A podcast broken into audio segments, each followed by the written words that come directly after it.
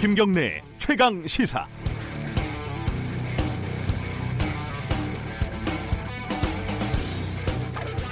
문무일 검찰총장이 어제 기자 간담회에서 검경 수사권 논란과 관련해서 입장을 상세하게 밝혔습니다. 좀 더 논의가 필요한 예민한 쟁점들인데 오늘은 그 내용을 얘기하려는 건 아닙니다. 문 총장은 간담회 말미에 공직에 대한 소신을 이야기하려는 대목에서 눈시울을 붉혔다고 합니다. 광주라는 단어를 입에 올린 뒤에 더 이상 말을 잇지 못한 겁니다. 문 총장은 고교 졸업 직후에 광주에서 5.18을 직접 목격을 했고 가족과 친구가 숨지거나 다쳤다는 기사도 나왔습니다. 정도는 다르겠지만 많은 사람들에게 비슷한 상처가 있습니다. 특정한 단어만 떠올려도 가슴 한구석이 돌덩이처럼 굳어지는 그런 통점이 있습니다. 잊어버리고 웃으며 살다가도 벼락처럼 소환되는 슬픔이 있습니다. 이런 걸 한이라고 하더군요. 근데 이런 고통의 기억과 슬픔, 그러니까 한을 개인이 아니라 집단이, 공동체가, 한 사회가 공유하고 있는 경우가 있습니다. 1980년 광주가 그렇습니다. 화창한 봄날 처연하게 떨어지는 하얀 목련을 보면서 그까짓게 무에 그리 슬프냐는 부끄러움이 소환되고 붉은 칸나와 봉숭아를 마주치면 가슴에 숨어있던 핏빛 붉은 꽃들이 되살아나서 애를 끊습니다. 개인적인 한도 마찬가지겠지만 공동체의 한도 풀어야 합니다. 해소하지 못하면 앞으로 나아가기가 어렵습니다. 이런 걸 해원이라고 한다고 합니다. 해원의 방법은 뭘까요? 진상 규명 말고는 우회로가 없습니다. 5월 17일 금요일, 내일이 5.18이네요. 김경래 최강 시사 시작합니다. 네, 주요 뉴스 브리핑부터 가겠습니다. 밤사이에 어, 김학의 전 차관이 구속이 됐습니다. 그죠? 그렇습니다. 몇 년 만이죠, 이게? 어, 성접대 의혹이 불거진 지 6년 만인데요. 네. 어, 일단 주요 범죄 혐의가 소명이 되고 네. 증거인멸이나 도망의 염려 등이 인정된다면서 신종렬 영장전담 부장 판사가 구속영장을 발부했습니다. 네. 특히 지난 3월 김학의 전 차관이 인천공항에서 출국을 시도하다가 한번 저지를 당한 적이 있지 않습니까? 네. 이 점이 구속영장 발부에 주요하게 좀 작용을 한 것으로 보입니다. 네. 김학의 전 차관은 건설업자 윤중천 씨와 또 다른 사업가 최모 씨로부터 모두 1억 6천여만 원의 뇌물을 수수한 혐의를 받고 있습니다. 저번에 그 변호사분들하고 김학의 전 차관 이 구속영장이 어떻게 될 것인지 여기서 얘기를 나눈 적이 있었거든요. 네. 두분 다 굉장히 유보적이더라고요. 어떻게 될지 모르겠다. 그랬는데 발부가 됐습니다. 예, 수사 수사가 좀 탄력을 받겠죠 아무래도. 네. 이재명 경기지사는 1심에서 무죄가 나왔어요. 그렇습니다. 예. 직권남용과 공직선거법 위반 등 모두 네 가지 혐의로 기소가 됐었는데요. 이재명 지사에 대해서 1심 재판부가 무죄를 선고했습니다. 네. 직권남용 혐의가 적용이 됐던 친형 강제 입원에 대해서는 정당한 업무로 직권남용으로 보기 어렵다고 밝혔고요. 친형 행동을 정신병 증상으로 여겼을 수 있고 입원을 결정하기에 상당한 이유가 있다는 게 재판부의 판단입니다. 분당 대장동 개발 업적을 부풀린 혐의라거나 아니면 검사를 사칭한 전력을 부인한 혐의 등에 대해서도 다소 과장된 표현이 있기는 하지만 시민이나 유권자를 현혹시키기 위한 것으로 보기는 어렵다는 게 또 재판부의 판단입니다. 네. 검찰은 항소를 적극적으로 검토하겠다는 그런 입장을 밝혔고요. 이재명 지사는 믿고 기다려주신 도민들께 도정으로 보답하겠다라고 말을 했습니다. 어, 2심하고 대법원이 남아 있죠. 그렇습니다. 아마 올해 말 정도에 정리가 되지 않을까. 올해 안으로 다 결정을 해야 됩니다. 예. 예. 저 트럼프 대통령이 방한을 한다고요? 문재인 대통령 초청으로요. 네. 6월 말에 방한을 해서 한미 정상회담을 개최할 예정입니다. 네. 6월 하순에 그 G20 정상회의가 개최가 되는데 에, G20 정상회의 참석을 계기해서 이제 방한할 예정이라고 합니다. 구체적인 일정은 협의해서 이제 나가기로 했는데요. 네. 올해 G20 정상회의는 6월 28일부터 29일 일본 오사카에서 열립니다. 네. 근데 방한까지 지금 한 달 정도 넘는 시간이 남아 있는데 4차 남북 정상회담이 성사가 될 수 있을 것인가 뭐 이런 관측이 하나 나오고 있고요. 네. 그리고 한미 정상회담이 열릴 때 비무장지대 공동 방문이 이번에는 성사가 될 것인지도 주목이 되고 있습니다. 2017년 11월에 트럼프 대통령이 방한을 했었는데 당시 전용 헬기를 타고 비무장지대로 향하던 중에 악천후 때문에 한번 네. 돌아온 적이 있었거든요. 음. 이번에는 성사가 될 것인가 이것도 주목이 되고 있습니다. 어, 그런 일이 있었군요. 기억이 안 나네요. 아, 제가 매, 매일 까먹는, 아, 잊어먹는데, 네. 이 유튜브 라이브 하고 있습니다. 아 예. 예, 많이들 들어보셔서 민동기 기자의 얼굴을 확인해 보시기 바라겠습니다. 5.18 소식 하나 알아보죠. 5.18 민주화운동 당시 그 카빈 소총에 맞아 사망한 시민 희생자가 한 명뿐이었다는 당시 사체 검안 의사의 증언이 최초로 나왔습니다. 문형배 전 원광대 의대 교수가 어제 한겨레와 인터뷰를 했는데요. 네. 당시 민간인 희생자 164명 가운데 최초 검안 소견서에 카빈 소총 총상 사망자는 한 명뿐이었다고 얘기를 했습니다. 아, 문형배 전 교수는 전남대 의- 병원 당시 의사였는데요. 사체 검안위원회에 소속된 의사 가운데 한 명이었습니다. 네. 근데 카빈 소총에 의한 시민 희생자가 한 명뿐이었다는 게 왜 중요하냐면 네. 당시 그 전두환 신군부는 M16 소총을 사용을 했거든요. 아하, 예. 그때 이제 대항하기 위해서 시민군들이 카빈 소총으로 대항을 했었는데 네. 당시 전두환 신군부가 시민 사망자 가운데 카빈 소총 희생자가 28명에서 많게는 88명에 이른다고 이제 주장을 했습니다. 시민군들끼리 시민군들이 시민군이 시민을 쐈다 뭐 이런 주장이네요. 그러니까 서로 오인해서 예. 쐈다라고 하는 게 이제 전두환 신군부의 주장이었는데 예. 이 주장이 조작됐을 가능성이 있다라는 그런 의혹이 제기가 돼 왔고요. 네. 문영배 전 의대 교수의 발언은 이런 의혹을 뒷받침하는 그런 증언으로 보입니다. 네. 그리고 당시 사망자들 가운데 계엄군이 사용한 M16 소총에 맞은 경우는 폭도로 분류가 돼가지고요. 네. 장례비 등의 지원을 받을 수가 없었다고 합니다. 아하. 그래서 폭도라는 오명을 벗거나 장례비 지원을 받기 위해서 카빈 소총 희생자가 더 늘어났을 가능성도 있다는 게 예, 지금 그런 주장이 제기가 된 겁니다. 당시에 이제 민간인 희생자들을 치료하고 수습했던 의사가 증언을 했다. 그런. 말이네요. 네. 이 부분도 정리가 좀 돼야겠네요. 아, 그렇죠. 네. 네. 자, 이 정치권 얘기 잠깐 알아볼 텐데 이 뭐 막말 연쇄 파문이라고 해야 될까요? 이번에는 또 어, 한국당 김연아 의원이에요. 문재인 대통령을 한센병 환자에 빗대는 발언을 해서 논란이 되고 있습니다. 네. 어, 제 YTN 더 뉴스라는 그런 프로그램에 출연을 했는데요. 네. 상처가 났는데도 고통을 느끼지 못한 채 방치해서 상처가 더 커지는 병이 한센병이다 이렇게 얘기를 하면서 네. 문재인 대통령이 본인과 생각이 다른 국민들의 고통을 느끼지 못한다면 이를 지칭해 의학 용어를 쓸 수 있다고 본다라고 얘기를 하면서 이제 한센병 얘기를 했습니다. 전날 이정미 정의당 대표가 황교안 그 한국당 대표가 광주에 가려고 한 것을 거의 사이코패스 수준이다 이렇게 말한 것을 비판하면서 나온 그런 발언인데요. 네. 자유한국당을 제외한 여야 사당이 모두 비판을 했습니다. 인권 침해와 사회적 차별을 견뎌온 한센인들에게 우선 석고대죄해야 한다 이렇게 지적을 하고 있습니다. 그러니까 이정미 대표가 사이코패스라고 발언한 거에 대한 아, 자유한국당의 대답 정도로 볼 수 있을 것 같은데 예, 참 고민이에요. 이거 나올 때마다 왜냐면은 이런 막말이 나오면은 언론들이 보도를 하고 저희들도 얘기를 하지 않습니까? 그렇죠. 얘기를 하면은 얘기가 커진단 말이에요. 그렇습니다. 그렇다고 또 얘기를 안 할 수도 없고. 이 도가 너무 지나칩니다 요즘. 예, 네. 참 고민입니다 기자들도. 자, 그 삼성 바이오로직스 수사가 어, 거의 정점으로 가고 있어요. 그렇습니다. 네. 검찰이 삼성전자 사업 지원 TF를 압수수색을 했습니다. 네. 이 사업 지원 TF는 2017년 2월 공식 해체된 삼성그룹 미래전략실의 후신인데요. 네. 특히 이번 압수수색 대상에는 이재용 삼성전자 부회장의 최측근으로 알려진 정현호 사장의 사무실도 포함이 됐습니다. 네. 아, 검찰 수사가 그룹 윗선으로 올라가기 시작했다 이런 관측이 나오고 있는데요. 삼성 바이오 등에서 조직적으로 증거를 은폐한 혐의로 구속이 된 삼성 지원 TF 백모 상무가 네. 최근 검찰 조사에서 윗선의 지시를 인정한 것으로 알려졌는데요. 네. 검찰은 이 백상무 등에게 증거인멸을 지시한 윗선이 정현호 어, 사장인 것으로 지금 파악을 하고 있습니다. 네. 아, 그래서 정현호 사장에 대한 수사는 결국 이재용 부회장으로 가기 위한 발판 다지기 이용 아니냐 이런 분석이 음. 나오고 있는데요. 검찰 수사가 정현호 사장을 넘어서 이재용 부회장까지 이어질 것인가 네. 이것도 상당히 관심입니다.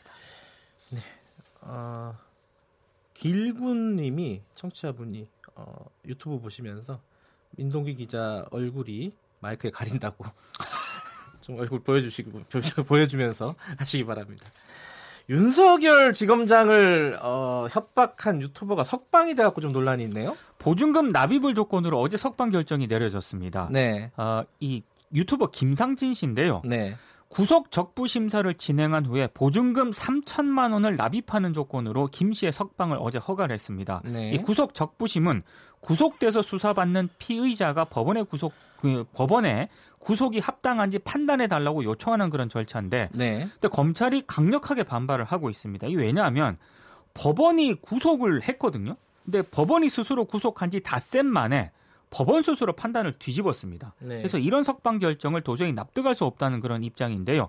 검찰은 일단 소환 조사 일정을 잡아서 김 씨 조사를 계속하는 한편 공범 그리고 자금 출처 등에 조- 대한 조사도 이어갈 예정입니다. 불구속 수사가 원칙이죠. 아, 원칙이긴 한데 아, 이게 또 형평성의 문제 이런 것들이 항상 나오니까요. 그렇습니다. 에, 마지막 소식 하나 알아보죠. 지난해 군인권센터에서 상담한 군대 내 성추행 사건이 2017년보다 두 배 이상 늘어난 것으로 조사가 됐는데요. 네. 유형별로 분류를 해보니까 성추행, 성희롱, 그리고 사망, 사생활 침해 통제 등이 각각 조금씩 늘었습니다. 그리고 병영 부조리 같은 경우에는 구타, 언어 폭력, 뭐 이런 유형별로 조금씩 이제 늘어난 음. 것으로 나타나는데요. 네. 가해자는 장교가 가장 많았고 중령, 대위 등의 순이었습니다. 군인권센터 쪽에서는 상담 건수가 늘어난 것은 병영 인권 실태가 악화됐다는 의미보다는 네. 장병들의 인권 감수성이 그만큼 높아졌기 때문에 풀이 된다고 밝혔습니다. 알겠습니다. 오늘 금요일 한 주간 마지막 브리핑 여기까지 듣겠습니다. 고맙습니다. 고맙습니다. 고발뉴스 민동기 기자였고요. 김경래 최강 시사 듣고 계신 지금 시각은 7시 37분 향해 가고 있습니다. 김경래의 최강 시사는 여러분의 참여를 기다립니다. 샵 9730으로 문자 메시지를 보내주세요. 짧은 문자 50원, 긴 문자 100원. 콩으로는 무료로 참여하실 수 있습니다. 네, 김경래 최강 시사 듣고 계시고요. 어제 문무일 검찰총장이 기자 간담회에서 어, 검경 수사권 조정 관련해 가지고 상세한 입장을 밝혔죠. 아까 제가 오프닝에서는 좀 다른 얘기를 했었는데 내용 얘기를 어, 좀 더 들어봐야 될 것 같습니다. 어, 이례적이죠. 어, 검찰총장이 이렇게 어, 법무부하고 뭐 국회에서 정해져 어, 진행되고 있는 안에 대해서 공개적으로 이렇게 반발을 하고 있는 것은요. 이걸 어떻게 봐야 될지 그리고 실제 어, 문 총장이 밝힌 내용들은 어떤 내용들이 있었는지 음, 평가를 좀 해봐야 될 것 같습니다. 어, 민주평화당 김경진 의원 연결돼 있습니다. 안녕하세요.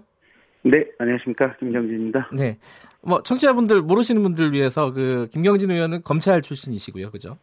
예, 그렇습니다. 예. 제가 1995년도에 이제 군 법무관 마치고 검사 임용돼서요. 네, 16년 정도 검사 생활을 하다가 이제 변호사, 검사 그만두고 음. 변호사 개업하고 그리고 한 8, 9년 정도 변호사 생활을 하다가 국회의원 예. 당선돼서 일하고 있습니다. 김 의원님은 그 뭐랄까 이게 딱 잘라서 얘기하기는 좀 힘들겠지만 형사부에 주로 계셨습니까? 아니면 뭐 특수부나 뭐 공안부 쪽에 많이 계셨습니까? 특수부만 안 해봤고 아 그래요? 예. 예, 나머지는 두루두루 다 해봤습니다. 그러니까 음. 형사부, 공판부, 그다음에 이제 경제 사건 주로 조사하는 조사부, 네. 그다음에 공안 검사도 조금 해봤고요. 예. 그다음에 이제 검찰 제도라든지 검찰과 관련된 하- 형사소송법 제도를 연구하는 이제 기획조정부 검찰 연구관도 해봤고 어쨌든 그 특별수사만 제외하고는 두루두루 조금씩 음. 다 해본 경력입니다. 뭐 예. 청취자 여러분들이 아마 뭐 어, 검찰 출신이니까 팔이 안으로 굽지 않을까라고 생각하시는 분들도 있겠지만은 지금은 의원이시니까요, 그죠? 네. 어제 문무일 총장의 기자간담회는 어떻게 들으셨습니까? 음 검찰 조직의 수장으로서 말은 이제 검찰 조직의 입장을 대변해서 얘기는 하되 네, 다만 현재 문재인 정부가 임명한 검찰 조직의 수장 아니겠습니까? 네, 그래서 상당히 절제하고 조금 조심하면서 최소한의 어떤 음. 발언을 한 것이 아닌가 저는 그렇게 보고 있습니다. 일단 가장 핵심적인 게요. 내용으로 들어가면요. 이 경찰의 수사를 어떻게 통제할 것이냐. 지금 패스트 트랙에 올라간 안은 경찰의 수사를 통제할 방법이 없다. 사회적인 통제를 할수 예. 있는 방법이 없다. 이게 핵심이더라고요. 이 부분은 어, 김 의원께서는 동의하십니까? 당연한 얘기라고 봅니다. 아 그래요? 예, 어떤 예, 그러니까- 의미인지 좀 풀어서 좀 설명을 해주세요. 지금도 사실은 검사가 수사 지휘를 했을 때 경찰이 거의 잘 안 듣습니다. 잘 안 듣는 게 네. 현실의 상황이고요. 네. 근데 앞으로 이제 공식적 제도적으로 검찰의 중간 수사 지휘 자체를 아예 없애버리겠고 네. 그 다음에 검 경찰이 자체적으로 조사를 해서 혐의가 없다고 판단을 했을 경우에는 경찰이 그냥 자체적으로 종결을 하겠다. 네. 근데 다만 그런 사건에 대해서 이의 신청이 들어오거나 검사가 봐서 현저하게 어떤 인권 침해나 문제가 있는 경우에만 제한적 예외적으로 검찰이 개입할 수 있는 어떤 예외적인 통로를 터놓겠다라고 네. 하는 것이 지금 형사정법 개정하는 내용이거든요. 예. 근데 수사라고 하는 것이 이제 상당 정도는 수사를 담당하는 사람의 의지의 문제 도 이렇게 같이 결부되어 있습니다. 그래서 네. 실제로 무혐의이기 때문에 무죄이기 때문에 무혐의 결정이 나는 경우도 있지만 어떤 경우는 증거를 찾아내지 못하거나 증거를 안 찾아내서 증거 불충분으로 무혐의 처리되는 경우도 상당수가 있거든요. 네. 그러면 그랬을 경우에 경찰이 그냥 자체 종결을 했을 경우에 검찰이 사실상 들어갈 개입할 방법이 없게 되는 겁니다. 네. 그래서 거기에 따르는 부작용들을 우리가 많이 지금 목격을 해- 했지 않습니까? 이게 버닝썬 사건 수사하는 과정에서 최초 신고자 와 관련된 사건이 그렇게 지연 처리된 내용이라든지 또 네. 황하나 씨 최근에 이제 마약 관련해 가지고 마약 공급 사건 뭐 한 2년 가까이 그냥 사건이 이렇게 사장돼 있고 방치된 상태로 갔던 거 아니겠습니까? 예. 그래서 그런 부분과 관련된 검찰의 우려를 어제 이제 문무일 총장이 얘기했다. 음. 저는 그렇게 보고 있습니다. 근데 몇 가지 이제 반론들이 가능을 할 것 같아요. 어, 예를 네. 들어서 아까 간단하게 언급은 하셨지만은 지금 어, 패스트트랙에 올라가 있는 안도 검찰이 사후적으로 통제할 수 있는 방법이 충분히 있다. 이게 이제 정부나 이제 이 더불어민주당 쪽의 설명이란 말이죠. 그게 하나가 있고 또 하나는 어, 검찰이라고 그럼 지금까지 잘했냐? 뭐 이런 또 반론이 있을 수 있습니다. 이런 거에 대해서는 뭐라고 답을 할 수 있을까요? 사후적으로 통제할 수 있다라고 생각을 하는 것 자체가 환상이고 착각이고요. 네. 그게 그러니까 이제 어, 이유 신청이 들어왔을 경우 또는 검사가 봐서 너무나 이상했을 경우에는 네. 보안 수사를 요구할 수 있다라고 이제 이 새로운 개정안에 돼 있거든요. 네. 근데 그 요구에 대해서 경찰이 그건 당신네들 생각이고 검사 당신 생각이고 음흠. 우리가 볼 때는 당신의 요구가 부당하다고 본다 검사 요구가 네. 그래서 당신의 요구는 우리가 굳이 받아들일 이유가 없겠다 음. 라고 했을 경우에는 어찌할 길이 없게 됩니다 길이 없다. 음. 예 예. 그래서 예. 이게 우리가 검찰과 경찰을 나눠놓은 이유가 뭐냐면 네.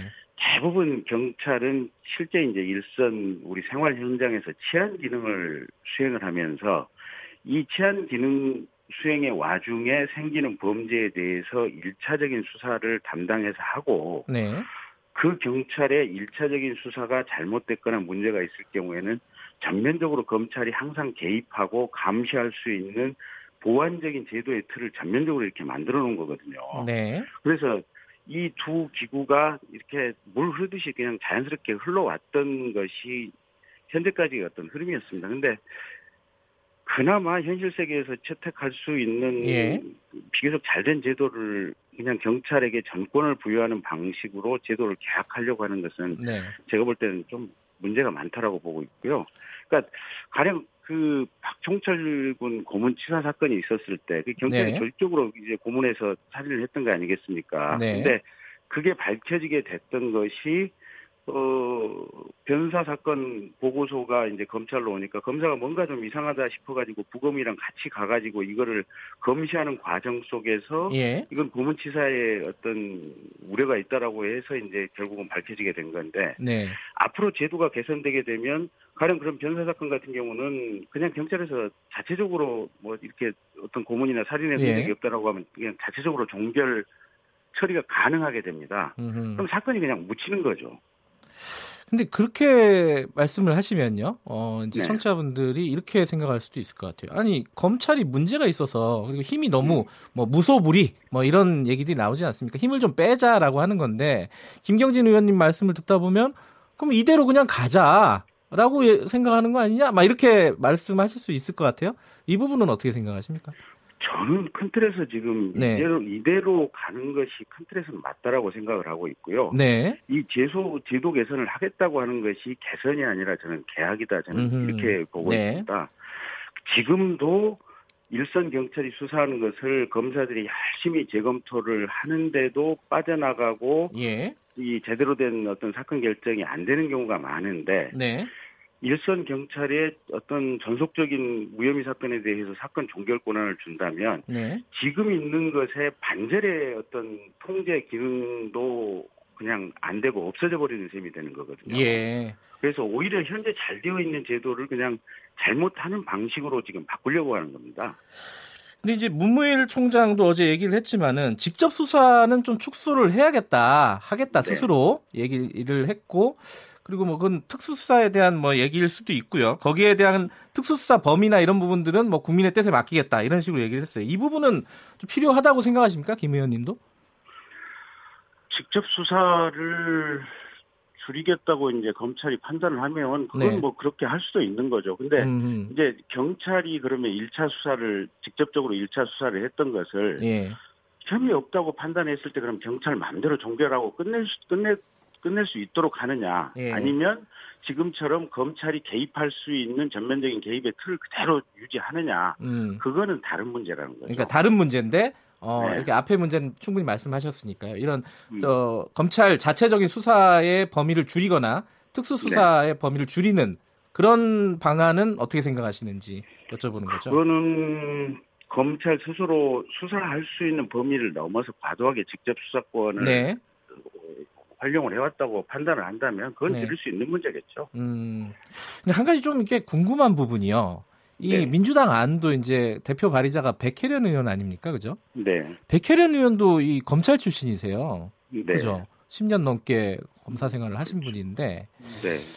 이게 그, 아, 그 검사들도 생각들이 다 다를 수 있는 거 아니냐. 그리고 지금의 어떤 어, 검찰 개혁의 방향은 검찰의 힘을 좀 줄이는 방향으로 가는 게 맞지 않느냐라고 생각하는 쪽도 분명히 있을 것 같아요. 이 부분에 대해서 좀 입장을 듣고 싶네요. 뭐 그럴 수도 있을 겁니다. 네. 그럴 수도 있을 거고. 근데 이제 중요한 것은 자기가 검사로서 살아오는 과정에서 네. 맞닥뜨렸던 상황들과 어떤 경험들이 네, 검사 제도나 검찰의 수사 지휘 또 검찰의 수사 종결권 이런 부분에 대해서 네, 어떻게 자기가 행사를 해왔느냐 또 어떤 음. 상황 사례들을 겪었느냐에 따라서 생각들이 좀 다를 수가 있겠죠. 근데 네, 어쨌든 최소한 그리고 대부분의 검사들은 예, 이게 나름대로 이게 최선을 다해서 또 당당하게 일을 음. 해왔습니다. 네네. 그러다 보니까 이제 검찰 제도에 대해서 네, 이게 잘 된 제도고 큰 네. 틀에서 유지가 필요하다 이렇게 생각을 예, 하고 있는 것이 대체적인 어떤 생각이라고 봅니다. 그래서 백혜련 의원보다는 사실은 예. 어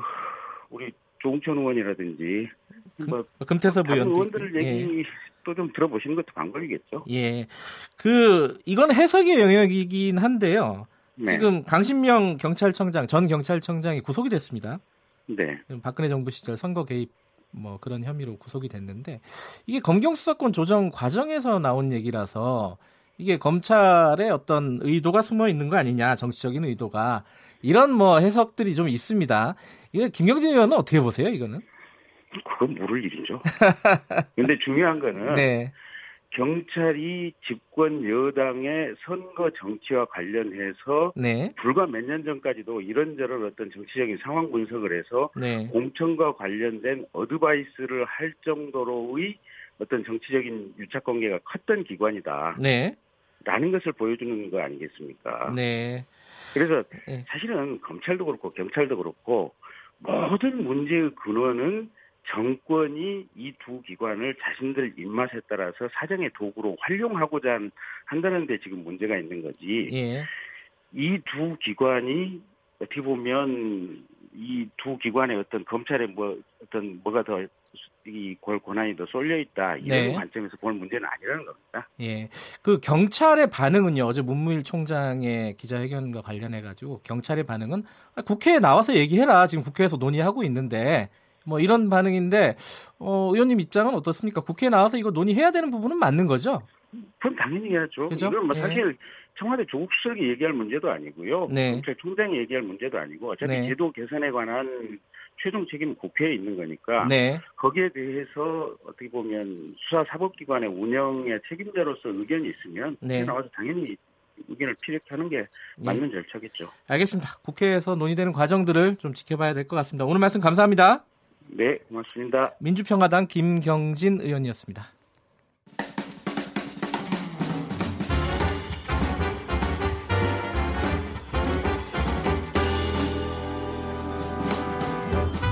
여러분의 아침을 책임집니다. 김경래의 최강 시사.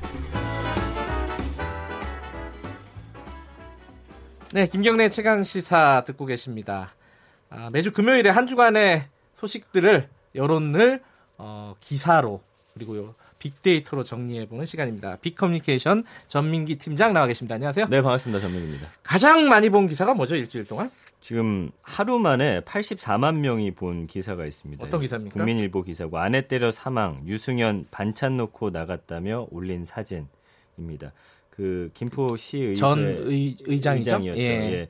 그 SNS를 찾아가 보고서 이제 기사를 쓴 거예요. 네. 그랬더니 그 유치원이나 어린이집에서 학대한 거 가지고서 폭력은 정당화될 수 없다. 막 이런 내용 아, 올린 것. 예전에는 그렇게 올렸었다. 그렇죠. 예. 그리고 뭐 가족이나 아내 이야기가 별로 없었다. 뭐 이런 것도 기사인데 사실은 이거는 그럴 수 있다는 생각이 저는 예. 들기도 했어요. 어쨌든 이 유승현 전 의장 SNS를 쭉 훑어보면서 예. 그런 것들을 내용으로 쓴 기사인데 많은 분들이 어, 이 내용에 대해서 좀 관심 갖고 있고 그다음에 뭐 골프채 피가 많이 묻어 있었다 뭐 이런 것까지 쭉 이어지면서 지금 이 사건에 대해 많은 분들이 관심 갖고 있습니다. 좀 뭐랄까요? 황당하기도 하고 끔찍하기도 하고요. 굉장히 예. 끔찍하죠. 예, 그런 사건이라서 예. 아마 관심들이 많으실 것 같은데 네. 그 다음으로 많이 본 기사는 뭐죠? 그 다음에 이제 승리 기사가 하하. 어, 2위, 3위를 이번 차지했습니다. 이제 영장 기각되고 맞습니다. 뭐 여러 가지 예. 기사들이 많이 나왔죠. 그 중앙일보 기사였고 승리 유인석 영장 심사 때 낸 박한별 자필 탄원서 본이라는 기사입니다. 54만 5천여 건이고 네. 그 유인석 씨 아내가 또 배우 박한별 씨다 보니까 탄원서 냈다고 하니까 무슨 내용일까들 음, 궁금해하셨던 연예인이니까요. 예, 또 관심들이 많네요. 보니까 제 남편은 이 상황을 회피하거나 도주할 생각이 전혀 없습니다라고 네. 하면서 또 지난달에 어, 아이가 첫 돌을 지났다 이렇게 음. 좀 감정적으로 호소한 그런 내용들이었고요. 네. 그 다음이 이제 또 국민일보 기사인데 구속 기각 포승줄 푼 승리 기자 질문에 보인 동작 33만 6천여 건이어서 무슨 저도- 동작을 보였다는 그 저도 거죠? 이제 어떤 동작을 벌였나 너무 궁금했던 거예요. 그래서 질문을 했는데 아무런 대답을 하지 않았다는 것이고 다만 질문이 나올 때마다 고개를 아래로 약간 내렸다 올리는 동작만 했다. 뭐 약간의 낚시성 기사인 것 같기도 낚시네요. 그 네, 기사 제목이. 저는 사실 예상하기로는 막 예. 엄청난 예. 동작이 있어가지고 그렇죠. 뭐 뭐, 화이팅을 했나? 예. 뭐 이런 이런 아니면 생각이 화를 내는 어떤 동작이었나 싶었는데 뭐 이런 기사였습니다. 아, 예, 좀 낚시성 기사였고요.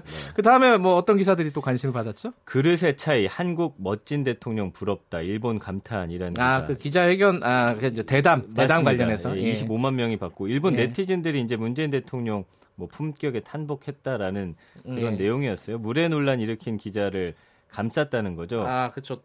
좀 더 공격적으로 질문해도 좋았을 뻔했다. 맞아요. 이렇게 예. 문재인 대통령이 얘기를 했죠. 그랬더니 이제 아베 신조 총리나 이인자인 스가 요시히데 관방장관은 비교할 수 없을 정도라는 것이고요. 예. 이 아베 총리를 좀 돌려서 비판하는 음. 뭐 그런 내용의 기사였고 예. 그 다른 거는 이제 낮 4시에 20살 성매수의 몰카 정황까지 막 나간 기자 아, 단톡방 기자들 단톡방이요? 예, 24만 8천여 건인데 부끄럽습니다. 예, 여기 참.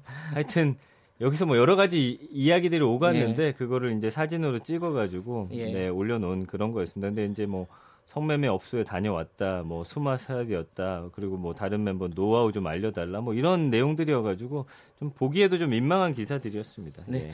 댓글이 가장 많이 달린 기사는 뭐였죠? 중앙일보 기사였고요. 문재인 대통령 경제 성공으로 가고 있다. 부정적 음. 통계엔 온도차로 일축했다. 논쟁이 있었겠네요, 댓글로. 예, 15,500여 개 댓글인데 근데 의외로 논쟁보다는 좀 네. 비판의 글이 좀 더 많았습니다. 아, 그 현 예. 정부의 경제 정책에 대한 비판. 그렇죠. 예. 그러니까 동의할 수 없다는 댓글이었고 경제와 관련해서는 좀 현 정부에 대해서는 예. 좀 비판하는 내용이 많았습니다. 경제가 안 좋은 건 사실이니까요. 그렇습니다.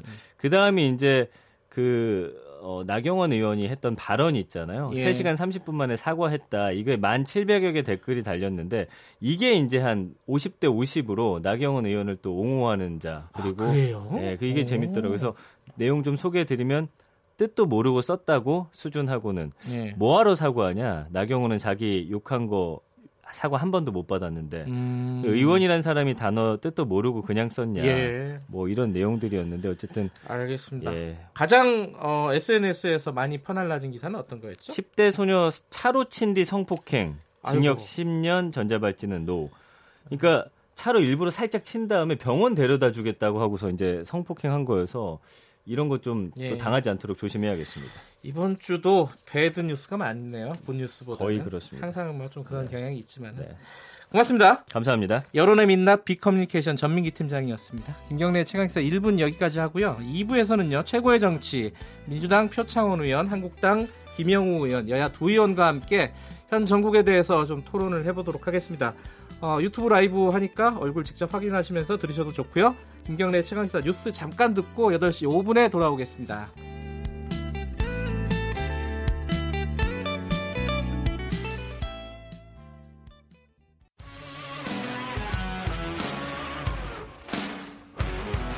탐사보도 전문 기자 김경래 최강 시사.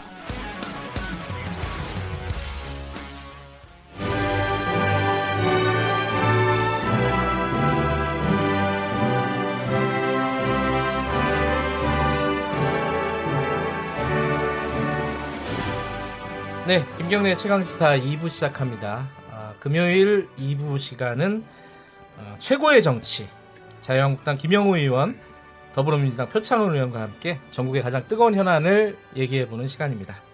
싸우는 시간은 아니고요. 두 분, 두 분 먼저 소개해드리겠습니다. 자유한국당 김영우 의원님, 안녕하세요. 네, 반갑습니다. 더불어민주당 표창원 의원님, 안녕하세요. 네, 안녕하세요. 이 순서는 사실 제가 정하는 게 아니라 작가가 적어주는 대로 쓰는데 어떤 날은 표 의원님 먼저, 어떤 날은 김 가나다 의원님 먼저. 하시죠. 전혀 의식을 안 하는데 괜히 혼자 그냥 고민을 하시는 것 같아요 내일 아침에. 좀 고민이 됐네요. 자, 유튜브 라이브 진행을 하고 있고요. 어, 두 분이 오시면 많이들 보시더라고요. 아, 그래요? 네, 정말. 상대적으로. 왜냐면 이게 시작한 지가 얼마 안 돼가지고. 표현님 예. 때문이겠죠. 아니, 근데 우리, 어, 앞서도 말씀드렸지만, 김영우 의원님이 예. 배우 같은, 이게 상당히 네. 멋진 외모세요. 아유, 그래서. 왜 또 저를 이렇게 아, 무너뜨리세요? 정말, 제가 뵐 때마다, 아, 참, 아. 네. 아유, 기분이 JJ 좋습니다. 님이, 어, 표 의원님도 잘생겼다고. 표현님 저는 얼굴이. 커요, 이렇게. 그래서. 어, 생각보다 얼굴이 크시네요. 네. 그리고 어, 문자 참여 기다립니다. 이두 분은 이제 국회에 계시니까 여러 가지 어떤 질문들이 있으시면 보내주셔도 좋고요. 의견도 좋고요. 샵 9730이고 단문은 50원, 장문은 100원. 그리고 어, 라디오 애플리케이션 콩으로는 무료로 참여하실 수 있고요. 오늘은 5.18 얘기부터 좀 시작을 해보죠. 내일이 5.18인데 어, 가장 뭐랄까요 정치권에서는 이 몇 가지 이제 5.18과 관련된 쟁점이 있는데 그 중에 이제 가장 뭐랄까요 표면적인 얘기는 어, 황교안 대표가 광주에 내려갈 것이냐 내려가서는 어, 어떤 일이 벌어질 것이냐 뭐 이런 부분들입니다. 내려가는 겁니까 김 의원님?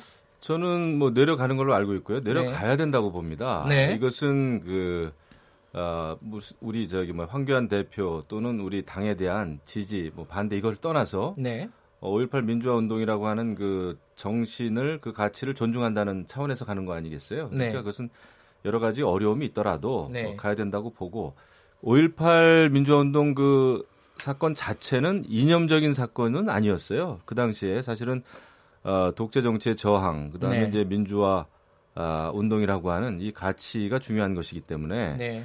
저는 이것을 지금에 와서 정치적으로 악용, 활용하는 거 또는 이제 정치적으로 상대편을 공격하는 수단으로 삼는 것 자체가 저는 넌센스라고 보고 그래서는 안 된다고 봅니다. 중요한 것은 사실 전두환 전 대통령은 5.18 민주화 운동의 유혈 진압자로서 사형 선고까지 받았었어요. 네. 1996년도에.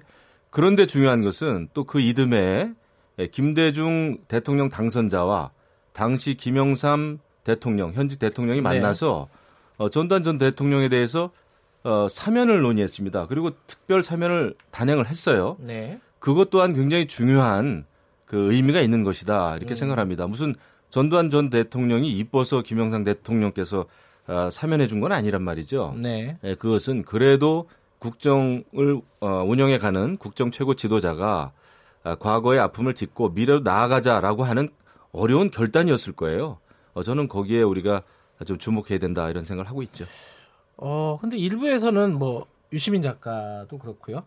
뭔가 이 광주에서 피해자 코스프레라 그러죠 요새는 뭐 그런 어떤 제스처를 취하기 위해서 오는 거 아니냐 정치적 의도가 다분하다라는 얘기도 좀 있어요. 표현님은 어떻게 생각하십니까? 그래서 저는 뭐 김영호 의원님 말씀에 전적으로 동의하고요. 네. 다만 안타까운 것이 그 말씀 그 사회적 합의, 어, 화해 화합의 정신이 자꾸 그 이후에 훼손되고 있다는 거죠. 뭐 북한 뭐 특수군 침투설이라든지 뭐 네. 광수 어 사진 속에서 실제 광주 시민이었던 분을 뭐 북한 게릴라라고 네. 어 지목을 하는 그런 행위들이라든지 전두환 씨 같은 경우는 자신의 책을 통해서 그 헬기 사격 목격을 했다는 조비오 신부님을 막말하고 네. 막말로 공격을 하는 행동들 최근에는 몇몇 의원분들께서 그 5.18 가족분들을 뭐 괴물이라고 어, 해서는 안될 그런 음. 표현을 하고 어, 그런 분들을 옹호하는 유튜버들을 최근에 또 국회로 초청해서 콘- 토크 콘서트를 하고 이런 것들이죠. 그래서 이렇게 그 우리가 합의하고 화해하고 5.18 정신은 정치적인 것이 아니다. 우리 이 민주화 과정에서 발생한 네. 어, 시민들의 항쟁이었고 그리고 그것을 유혈 진압한 잘못된 독재 정권의 어, 역사적인 그런 범죄다. 그러므로 우리 이제 여야 뭐 또는 어떤 진영 나누지 말고 함께 5.18 정신을 기리면서 나아가자 이렇게 돼야 되는데 네. 그 훼손되고 있는 부분들을 어, 황교안 대표께서 어, 정리를 해 주셨으면 좋겠다라는 희망인 거죠. 음. 그래서 오, 오시되 오, 오시기 전에 어, 세 가지 약속을 좀 하시고 오셨으면 세 가지가 뭐죠? 그 하나는 그 제명 어, 예. 등을 포함한 세 분의 그5.18 망언한 의원들에 대한 징계를 징계. 예. 지금은 시간이 또 며칠 안 남았으니까 할 수 없거든요 물리적으로. 그럼 네. 확실히 하겠다, 빨리 하겠다라는 약속. 예. 두 번째는 현재 5.18 진상규명 어, 어, 조사위원회가 구성이 돼야 되는데 자유한국당에서 두분 위원을 추천을 안 하셔서 예. 구성이 안 되고 있어 오랫동안 빨리 추천해서 하기, 하도록 하겠다라는 네. 약속. 세 번째는 역시 국회에 어, 5.18 등 민주화 운동에 대해서 그 왜곡 폄하, 아, 모욕하는 행위를 처벌하는 특별법이 지금 발의되어 있거든요. 네. 근데 역시 자유한국당의 협조가 안, 안 이루어져서 그 통, 통과가 안 되고 있습니다. 네. 이세 가지를 어, 적극적으로 빨리 하겠다는 약속만 해주신다면 음. 아마도 광주 시민들도 황교안 대표를 어, 박수로 맞이해 주실 것으로 저는 생각을 하고요. 그렇게 되었을 때 비로소 우리가 광주를 어, 끌어안고 함께 광주 정신을 이어받으면서 나아갈 수 있다고 생각합니다. 저는 근데 예, 그런 세 거는 가지 약속에 대해서. 예, 저는 예. 그런 생각은 해보고 있어요. 그 5.18 광주 민주화 운동의 기본 가치, 에, 또 민주주의에 대한 기본 이념을 어, 훼손하는 네. 그런 발언은 해서는 안 된다는 생각은 저는 어, 하고 있죠. 예. 그럼에도 불구하고 그럼에도 불구하고 어떤 역사적인 사건에 대해서 네. 아, 나와 생각이 다르다고 해서 그런 어떤 생각을 가진 사람을 형사 처벌하는 것은 저는 헌법에 맞지 않다고 봐요. 그것은 민주주의가 아니라고 봅니다. 우리가 사람이 가지고 있는 생각을 처벌할 수는 없는 거예요. 그렇게 되면 그것은 북한이죠. 음. 어, 다만 정치인이 정치적인 발언을 하거나 이런 것은 에, 정치적으로 평가를 받는 것입니다. 네. 투표에서 어, 평가를 받는 것이고 국민들 유권자들로부터 어, 평가를 받는 것이 중요한 것이지 에, 또 그렇게 해야 된다고 봅니다. 근데 이런 그 여러 가지 발언에 대해서 이것을 형사 처벌하는 그 5.18 왜곡 특 처벌법인가요? 어, 그런 것도 저는 그 민주주의에는 맞지 않는 법안이다 이렇게 생각을 해요. 저는 음. 아까도 이제 재차 강조합니다마는 5.18 민주화 운동의 기본 가치는 존중돼야 맞죠. 그런데 그것을 그 그렇게 처벌하는 게 맞지 않고 또한 정치인의 발언에 대해서 저는 사실 제 개인적인 의견은 윤리위라든지 예, 이런 데서 어 징계 처벌하는 것도 저는 사실 아, 굉장히 요식행위라는 생각이 좀 들어요. 예, 그렇지 않습니까? 우리 정치 하는 입장에서 다른 정치인의 발언을 정치인의 입장에서 징계하는 게 그게 맞나요? 저는 그 의회민주주의라고 보지 않습니다. 아, 우리는 국민들께 유권자에게 책임을 져야 되는 것이 맞다 이렇게 생각하죠. 다만 이제 예. 문제는 뭐냐면 어, 독일에서 그 나치를 찬양하면 처벌받습니다. 민주주의에 반하죠. 하지만 역사가 있기 때문이거든요. 그리고 나치를 찬양하게 된다면 그 홀로코스트 등 피해를 입은 분들은 그 말 한마디로 온 생이, 생이 무너지는 그런 고통과 아픔을 느끼시게 되는 것이지 않습니까? 그러니까 광주 민주화 항쟁 같은 경우에도 그냥 그 말을 한다는 것 자체가 아니라 그 말 속에 들어가 있는 힘이 있고요. 전두환 추종 세력이 여전히 어, 상당히 그 적극적으로 활동을 하고 있고요. 이들이 광주 어, 민주화 항쟁 자체 성격을 바꾸려는 시도를 하고 있는 상태에서 특히 책임 있는 정치인들이 앞장서서 어, 5.18을 왜곡하고 또 피해자 가족들의 가슴에 멍들게 하고 비수를 꽂는 이런 말씀을 하시는 거는 사실은 어, 홀로코스트를 겪은 어, 독일에서 나치 찬양과 다를 바가 없다는 거죠. 그래서 이 부분에서 인식이 다르다 보니까 그러면 이것이 정리가 안 됐는데 어, 광주 5.18 행사만 오시겠다?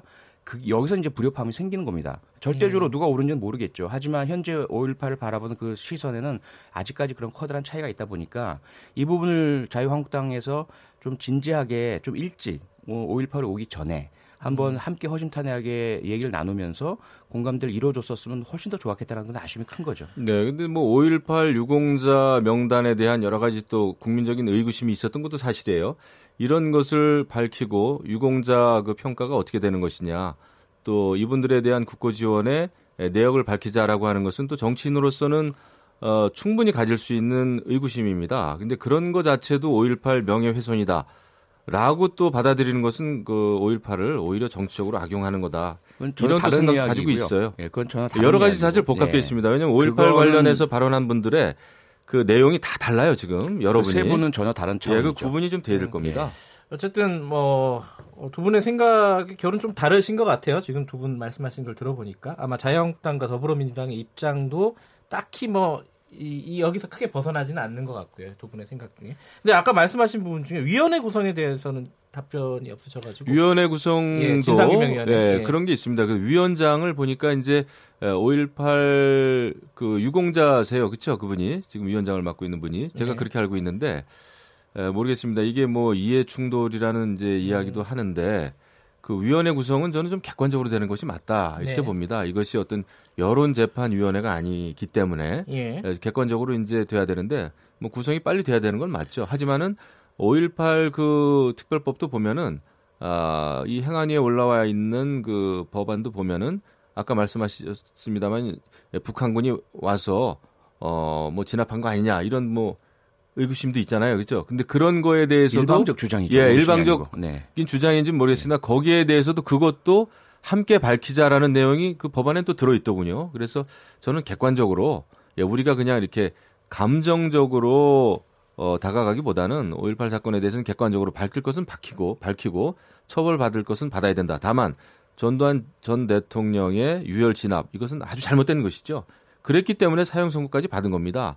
그러니까 이거에 대해서는 우리가 이론의 여지가 없죠. 다만 아, 저는 DJYS가 그래도 민주화 운동의 상징이고 아, 정치적인 거목이라는 것이 그런 그 어려운 결단을 내렸잖아요. 결국은 미래로 나아가자는 차원에서 특별 사만까지 했는데 그런 그 어떤 정치적인 결단에 대해서도 우리가 주목해야 된다. 다만 말씀을 다시 좀 사실관계 좀 차이가 있는데요. 뭐냐면 전두환 씨가 받았던 그 형량의 근거는 내란 음모 살인, 12.12 군사 쿠데타 때 자신의 상관을 포함해서 어, 그 국가를 지키려던 군인들을 사살한 죄입니다. 아닙니다. 13가지 안에 다 들어가 있어요. 들어가 있는데요. 문제는 광주 민주화 항쟁에 대한 것은 사살 명령이 입증되지 않았기 때문에 광주 민주화 항쟁의 희생자들을 전두환 씨가 명령해서 살해했다라는 그러한 죄목으로 처벌을 받은 것은 아니에요. 그러다 보니까 지금 진상규명 얘기가 나오는 것이고 사살, 사살 명령을 내렸느냐. 지금 39년 만에 그 당시 우리나라에 주둔하던 미군 어, 정보 부대, 정보 여단 소속의 정보 요원이 39년 만에 진실을 밝히고 계시잖아요.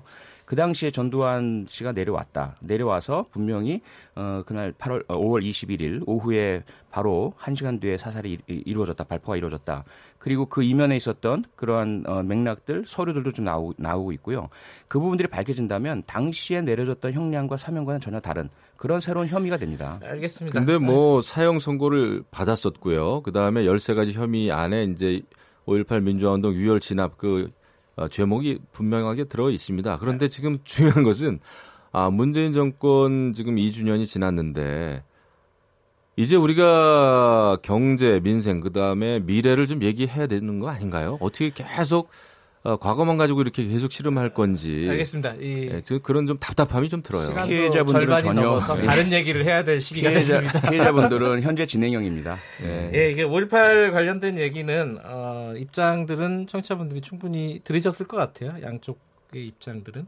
근데 그 관련된 얘기일 수도 있는데 어, 지금 막말 퍼레이드가 지금 퍼- 벌어지고 있습니다.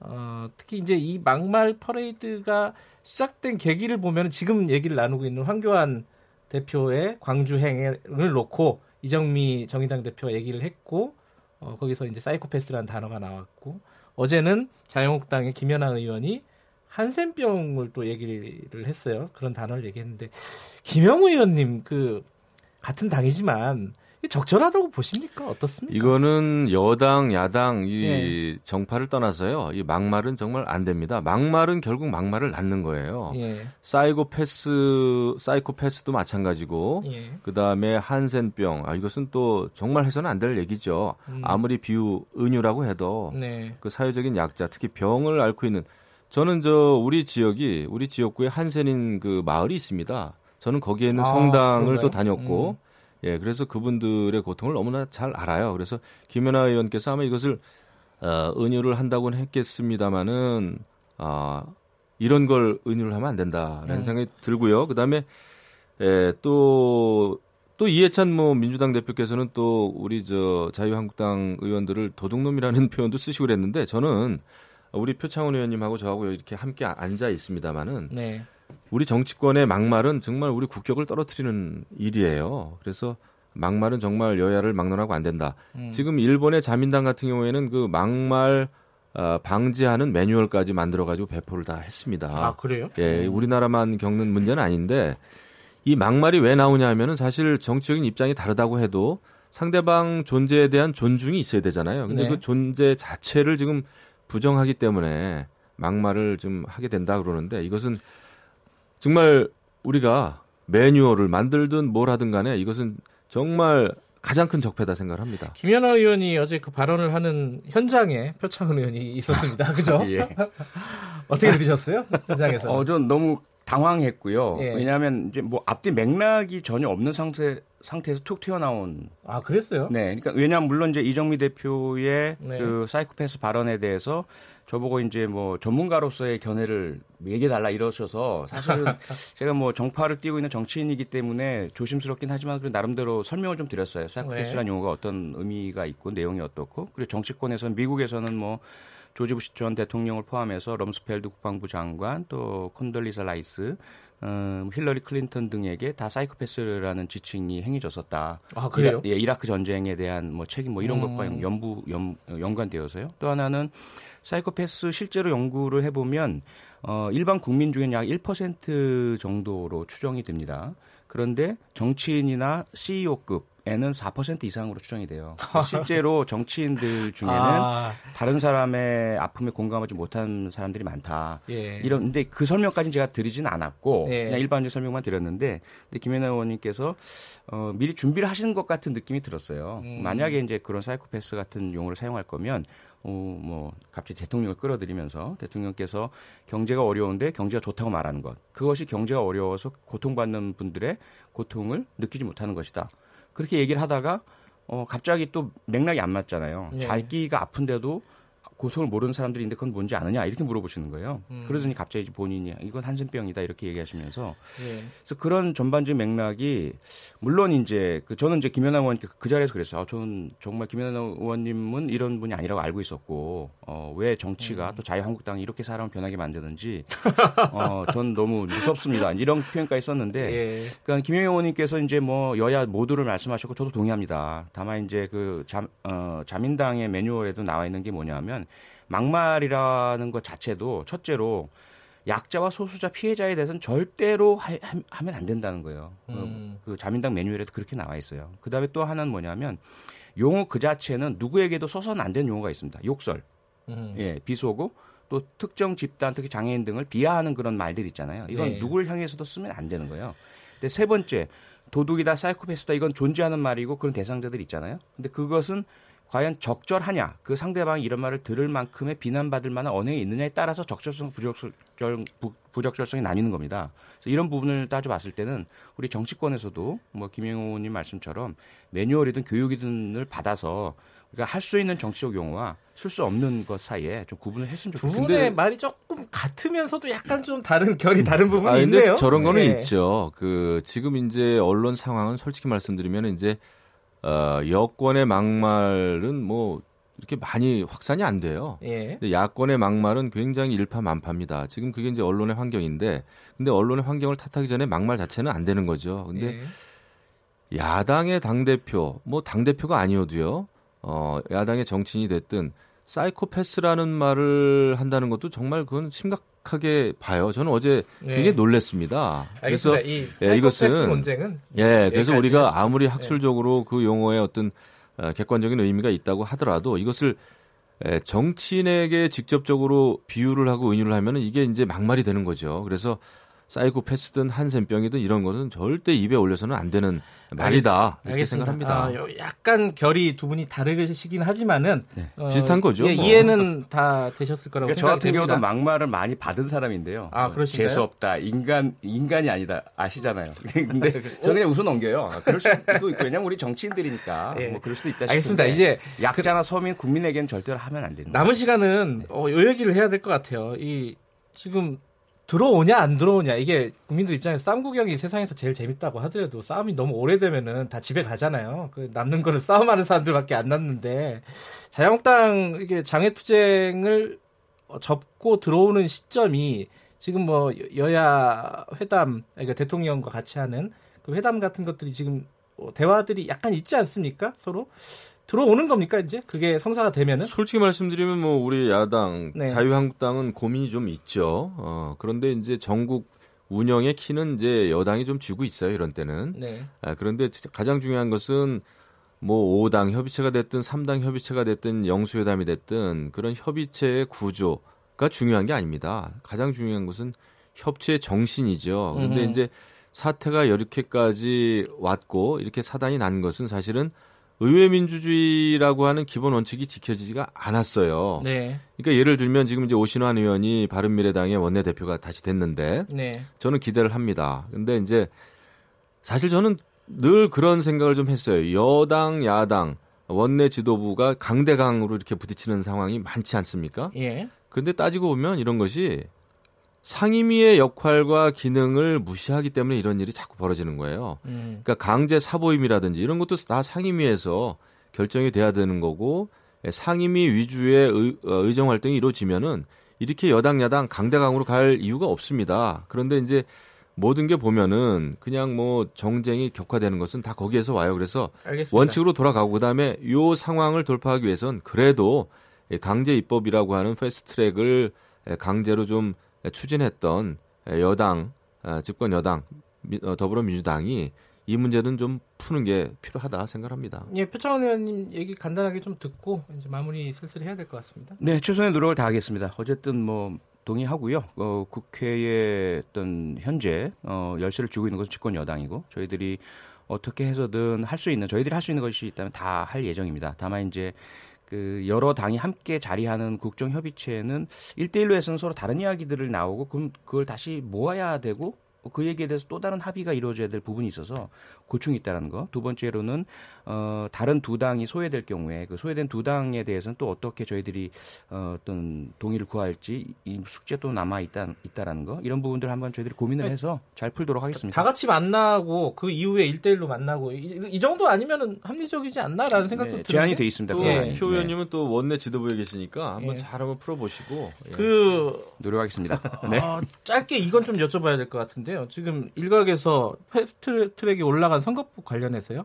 의원 정수 늘리자는 얘기가 야당들에서 나오고 있습니다. 네. 그죠? 네. 그리고 개헌도 원포인트 개헌이라도 해야 되지 않느냐. 네. 권력 구조 관련해서요. 네.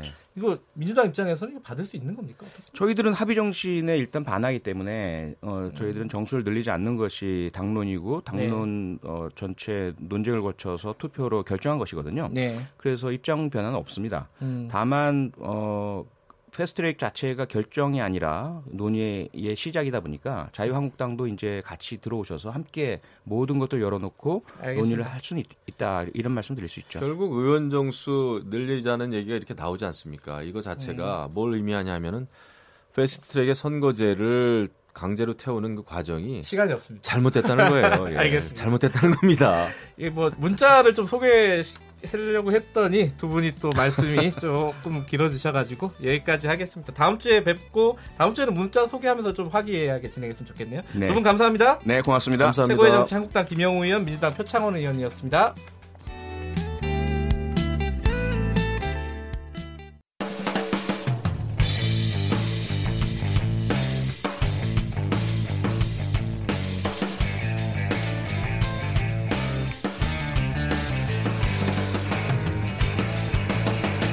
김경래의 최강 시사.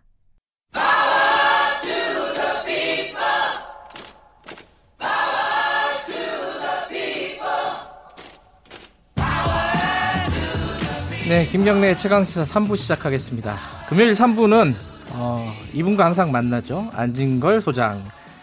지금 을의 입장에서 을의 목소리를 통해 함께 사는 세상을 생각하는 시간. 지금의 을밀대 시간 오늘도 마련되어 있습니다. 안녕하세요. 네, 안녕하십니까. 안진걸 소장님이십니다. 자, 예. 오늘은 좀 뭐랄까요 가슴 아픈 얘기로 시작을 해야 될 것 같아요. 예, 예. 집배원 노동자가 최근에 세 명이 여- 잇따라서 돌아가셨어요. 예, 그죠? 일단 개요부터 말씀드리면요. 예, 더불어민주당 신창현 의원실에 자료를 냈는데 예, 지난 2010년부터 2017년까지 그러니까 지나니까 2018년까지 예, 우정 과로사한 노동자가 집배원들 예. 우리 그 오토바이 우체국 빨간 오토바이로 이렇게 소포도 날라주시고 예. 댓글 날라주고 편지 날라주시고 그러니까 그럽니다. 일반 이제 예. 택배 회사가 아니라 이제 우체국 맞습니다. 직원들이죠. 어 82명이나 됩니다. 음. 2017년까지는 10명 안팎에 지금 지난해 15명 늘어났는데요. 아. 최근에 13일 그다음에 10일 가장 최근입니다. 네. 심장마비, 백혈병, 과로사로 또 세 분이 이렇게 숨져가지고 큰 사회적 지금 문제가 되고 있습니다. 거의 대략 따져 보면은 한 달에 한 명 넘게 숨지는 걸로 맞습니다. 이렇게 나오는 예, 거네요 예, 지금. 예. 아 제가 아까 그러니까- 우체국이라고 했는데 우체국은 아니고 우정사업본부죠 이제. 네, 이게 예. 우, 우, 체국 이제 우리가 흔히 말하는 우체국이라고 되는데요. 하는데. 예. 어, 우체국은 또 여기 말고도 또 이탁 택배 노동자비 또 따로 있습니다. 이탁 택배가 따로 있고 아, 이분들은 그래요? 직영입니다. 직영. 아 직영만 예. 따져서 이렇다는 공- 거예요. 예, 공무원들인데도 이렇게 열악한 처우에 있어가지고 아하. 지금 이게 큰 사회 문제가 되고 있는데 예. 이, 이 사연과 함께 최근에 화제가 된 그 김은 소설가 선생님의 칼럼이 있습니다. 예, 오늘. 금요일 예, 예. 제가 아주 요거 한번 소개해 드릴게요. 우리 시- 예. 시민들께. 이겁니다. 그 건, 건물 현장에서 노동자가 1년에 270에서 300명이 떨어져 숨졌다는 겁니다. 네. 이걸 보고 김은 선생님이 어떻게 된 이 나라는 책임은 아래로 내려가서 소멸하고 이유는 위로 올라가서 쌓인다라고 하는 명문을 남겼습니다. 이게 굉장히 화제가 됐거든요. 최근에. 음. 어제. 저희, 예, 예. 저희 시간에서 좀 소개를 해드렸습니다. 그렇죠, 그렇죠. 예. 그러니까 결국은 노동자들은 떨어 다 숨지고 책임진 사람 없고 그래서 예. 소멸돼 버리고 예. 그 다음에 이윤은 결국 건설은 그 대기업 재벌 대기업 건설 이윤만 남았다. 음, 예. 그 다음에 하나 뼈 아픈 게 그, 그런 말이 나오잖아요. 만약에 고관 대작의 자녀들이 그런 일 하다 숨졌으면 벌써 이 문제 해결됐을 것이다. 이런 얘기 나오는데 그렇죠. 예. 오늘 우리가 시작할 때 노래가 Power to the People이잖아요. 예. 존 레논의. 근데 정말 권력이 민중에게 있고 또 국회 뭐 방금 전에 국회의원 네. 네. 토론했지만 민중의 대변자들 이렇게 땀을 일하는 노동자 서민들의 대변자 국회에 많이 있다면 네. 이런 사고가 이렇게 방치될까. 그냥 이 우체국 문제도요. 이게 문제가 된 게 제가 이것을 작년 재작년에 예를 들면 KBS 라디오라든지 CBS 라디오에서 방송을 한 적이 있습니다. 아, 이 문제를요? 네. 음. 그때도 심각하다 과로가 음. 그랬는데도 또 계속 이 고쳐지지 않은 건데 어느 정도로 심각한지 좀 일단은 예. 이건 공식적으로 우정사업본부가 조사를 한 겁니다. 같이 예. 노동조합이랑 예. 연간 노동시간 2017년 기준으로 2,745시간인데요. 평균 우리 국민들 평균 우리 안 그래도 우리 국민들이 세계 최장 노동시간에 시달리는 국민들인데 예. 그들보다도 평균 693시간을 그러면 쉽게 일년에- 얘기하면은 예. 1년에 한 두 달 정도를 예, 더 두달 일한다. 정도를 더 일하는 걸로 하하. 되어 있습니다. 예. 그러니까 어그 사실 우체국이 이렇게 커버할 수 있는 범위라는 게 요즘 막 신도시도 생기고 예. 어디 뭐 저기 멀리 사는 분들도 많이 그러니까 집배원 선생 혼자서 감당해야 될 면적도 많고 또 우편물도 1, 2인 가구 그러니까 쪼개져서 많이 나, 나오는 겁니다. 예. 그러다 보니까 이제 이분들이 과로를 구조적으로 할 수밖에 그 없는데 몇 가지 의문이 생기는데 네. 첫 번째는 52시간 근로제가 시행이 되고 있지 않습니까? 순차적으로. 예. 여기는 해당이 안 돼요? 아니 당연히 해당돼요. 2018년 7월 2일부터 300인 이상 사업장을 하게 돼 있지 않습니까? 근데 왜 이렇게 과로가 계속 근데 일단 52시간으로 줄여도 예. 줄여도 예를 들면 하루에 배달할 물량이라는 게 있지 않겠습니까? 네. 안 했으면 하루하라 이런 거죠. 아, 그럼 근로시간으로 치지도 실- 않는 거예요? 실제로 무료 노동을 했다는 게 우리 집배원 노조의 주장입니다. 한두 시간 더 했다는 겁니다. 아, 예. 안 그럼 내일 와서 하면 더 쌓여있을 거 아닙니까? 예. 그러니까 오늘 한두 시간씩 더 했다는 거거든요. 이런 식으로. 그럼 결국 해법은 뭐냐? 사람을 늘리는 거 사람을? 늘리는 것밖에 없습니다. 늘어나고 예, 있어요. 그래서 2,853명을 뽑기로 필요하다고 우정사업본부의 노사와 전문가로 구성된 집배원 노동조건 개선 기획 추진단이라는 게 있습니다. 네. 정식으로 꾸려진 겁니다. 문재인 정부 들어서서 이런 건 잘 꾸려지는 거죠. 옛날에는 아예 그냥 외면받다가 꾸려져서 거기서 집배 노동자들의 노동시간 주 52시간으로 맞추는 그런 연 2,340시간이거든요. 아까 예. 2,745시간보다 줄어들잖아요. 예. 이렇게 맞추려면 2853명의 그러니까 2,853명 인명 거의 3,000명이 추가로 필요하다. 겁니다. 예. 예. 근데 여기서 주의할 점이 사실 주 52시간이 22시간이 원칙은 아닙니다. 원래는 주 40시간 근무잖아요. 그렇죠. 하루 8시간. 예, 예. 우리 그 좀만 남아서 야근하면 얼마나 피곤합니까? 그게 예. 다 인간의 건강에 엄청난 영향을 끼치고 어, 가정의 화목에도 영향을 끼치는 것이거든요. 예. 근데 단 12시간씩 더 일을 할 수 있으니까 최대까지 해서 주 52시간이라는 거거든요. 주 52시간씩 꼬박꼬박 일하는 게 아니고. 네. 근데 결국 2,853명 인력이 필요한데 이 인력을 필요로 하는 예산이 작년에 국회에서 어, 통과가 안 된 겁니다. 아, 통과가 안 예, 됐어요? 이게 큰 문제입니다. 저는. 지금 자 여기서 제가 저번에도 한번 말씀드렸는데요. 만약 송파 세모녀 사건 같은 거 생기잖아요. 네. 그러면 심지어 보수 언론까지 나서서 어떻게 지적을 하냐면요. 정부나 지자체 뻥 뚫린 복지, 그렇죠. 복지 사각지대 막 맹비난합니다. 그래서 그해 가을에 예산안에 그런 송파 세모녀 복지 사건 같은 거 예방해서 정부나 지자체가 막 어, 복지 대책을 세우면요. 복지병 걸렸다. 나라 재정 파탄난다는 식으로 또 공격을 합니다. 이러면 누가 어떻게 올바른 정책하겠습니까? 마찬가지로 소방, 아, 소방관이라든지 집배원이 부족하다는 건 계속 지적되는 내용인데 지금 국회에서 계속 일 증언하려고 하면 일자리는 민간이 만드는 건데 왜 정부가 자꾸 돈을 써서 일자리를 만들려고 하냐는 네. 일부 보수 야당의 논리가 계속 증언을 반대하는 겁니다. 근데 저도 예를 들면 비효율적인 공무원 일자리에 있다면 저희들이 앞장서서 한 명이라도 두 명이라도 더 줄여나가야죠. 그건 맞잖아요. 계속 성과 평가 같은 것도 할 수도 있고 지표 점검해서. 근데 국민들이 보기에 보건의료 인력 서비스, 그 다음에 경찰 일부하고 소방관하고, 그 다음에 집배원하고는 부족하다는 건 많이 알고 이것들은 늘어나면 늘어날수록 우리 국민들이 유, 정말 행복해지는 서비스들이잖아요. 네. 치안 서비스, 의료 서비스, 우편 서비스, 대표적인 공공 서비스이고. 근데 번번이 국회에서 이런 분들의 인력이 늘어나는 게 좌절되고 있다. 이게 굉장히 중요한 팩트다. 음. 이렇게 보고 있습니다. 그 실제로 아까 이제 2,800여 명 그러니까 한 3,000명 가까이 필요하다고 했는데 실제로 진짜 늘어난 건 한 몇 명 정도 늘어났습니까? 지금 우정사법부에서는 한 1000명 정도를 증언했다라고 이야기를 1000명 합니다. 정도. 그리고 그러니까 3분의 1 일평균, 정도가 예, 근로시간 늘었네요. 40분 예. 단축했다고 하는데 예. 집배 노조에서는 거의 이루어지지 않았다. 음. 별로 현장이 개선되지 않았다. 작년에 과로 작년에도 과로사가 있었거든요. 그때 예. 후소하던 때와 크게 달라지지 않았다. 이건 좀 따져볼 필요가 예, 있는 이것은 내용이네요. 양쪽의 주장이 달라서 예. 계속 팩트 체크를 한번 더 해봐야 되고 예. 분명한 것은 작년에 어, 정규직 집배원 1000명을 증언한 예산이 전액 삭, 삭, 예. 삭감됐다는 것입니다. 그러면 지금 현실적으로 어떤 대안이라고 할까요? 해결책이라는 것은 국회에서 예산을 통과시키는 방법밖에 없는 건가요? 맞습니다. 어떻습니까? 일단은 일면 우리가 추경안에 지금 추경안에 논의가 있지 않습니까? 예. 거기에 보면 산불 문제 이번에 그런 예, 거라든지 예, 예. 추경 대책 들어갔잖아요. 미세먼지 대책이라든지 예. 그런 것처럼 이렇게 어떤 특정 분야에서 계속 누군가가 돌아가시고 있고 죽고 음흠. 있다면 이러면 이번 추경은 아니라더라도 네. 어떤 식으로든지 그 정보통신 과기정통부 그다음에 우정사법부가 쓸 수 있는 예산을 네. 최대한 동원해 사람 빨리 더 뽑아가지고 그만큼 그분들의 과로를 줄여줘야 되는 것이죠. 이게 예. 첫 번째가 있고 그다음에 결국은 이 사람 안 뽑는 논리가 적자라는 거거든요. 유정사업본부가. 예. 근데 우리 이제 어, 이번 전에 얼마 전에 버스 파업 사태 때도 버스 요금이 사실 우리나라 저렴한 것 아, 같습니다. 그렇죠. 예, 2분의 1.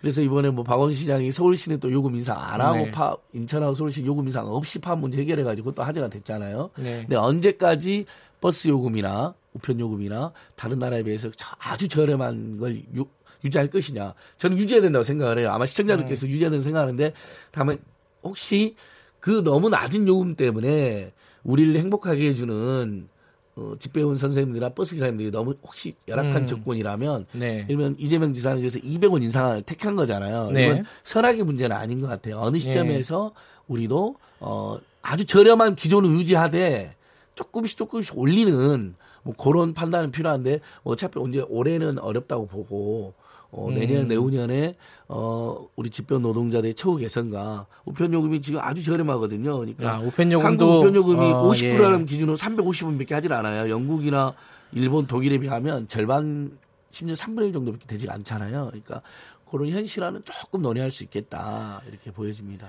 그러니까 이 요새 그 새벽 택배 이런 거 많이 하잖아요. 예. 그것도 보면은 굉장히 싼 값에 이렇게 택배를 받아보는데 실제 그 택배를 새벽에 운송하는 사람들이 받는 임금은 와, 굉장히 저- 열악한 수준이라고 하더라고요. 우리 뭐 맨날 이야기지만 2, 300만 원도 안 된다 해서 이제 나왔는데 그분들이 그래서 택배 요금도 하나당 150만 올려주면 우리가 살게 된다는 호소를 한 적이 있어요. 근데 결국 우체, 우체국의 적자도 택배 민간 택배사하고 택배를 경쟁하잖아요. 우리 흔히들 말하는 소포라는 예. 게 택배 아닙니까? 거기서 사실 단가가 너무 저렴해져 버렸거든요.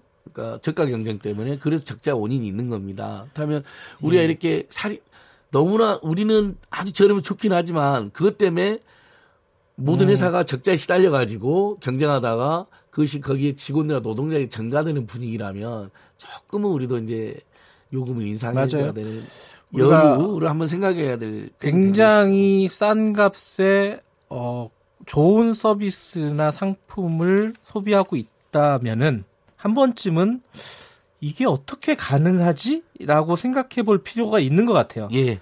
그래서 그 우체국 아까 제가 우체국에도 네. 우리 집배원 노조 오늘 이번에 이 문제가 되는 게 집배원 노조인데 여기는 이제 민주노총 소속의 집배원 네. 노조고요. 또 우정 노조가 따로 있어요. 한노총 소속에. 그다음에 아까 말씀 택배를 위탁해서 하는 이- 우체국 위탁 택배 노동조합이 예. 있는데 그분들 주로 차로가 다니시는 분데 그 위원장님이 그러시더라고.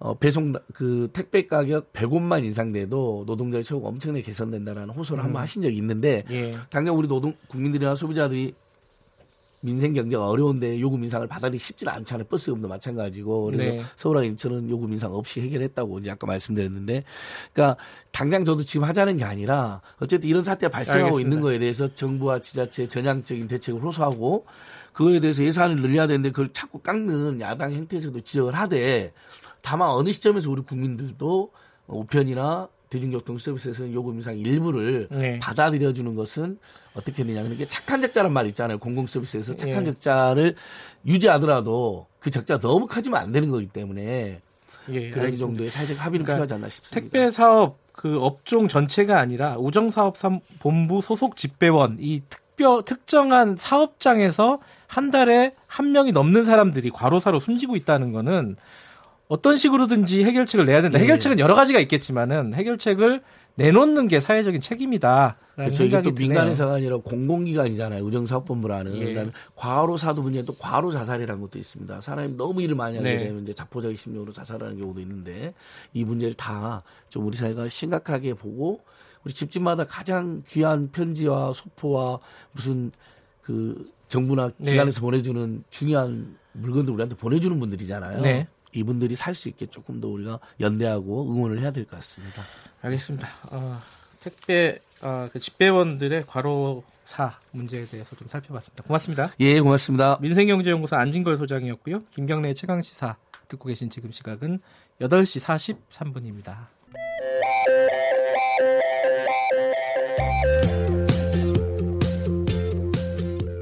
오늘 하루 이슈의 중심 김경래의 최강 시사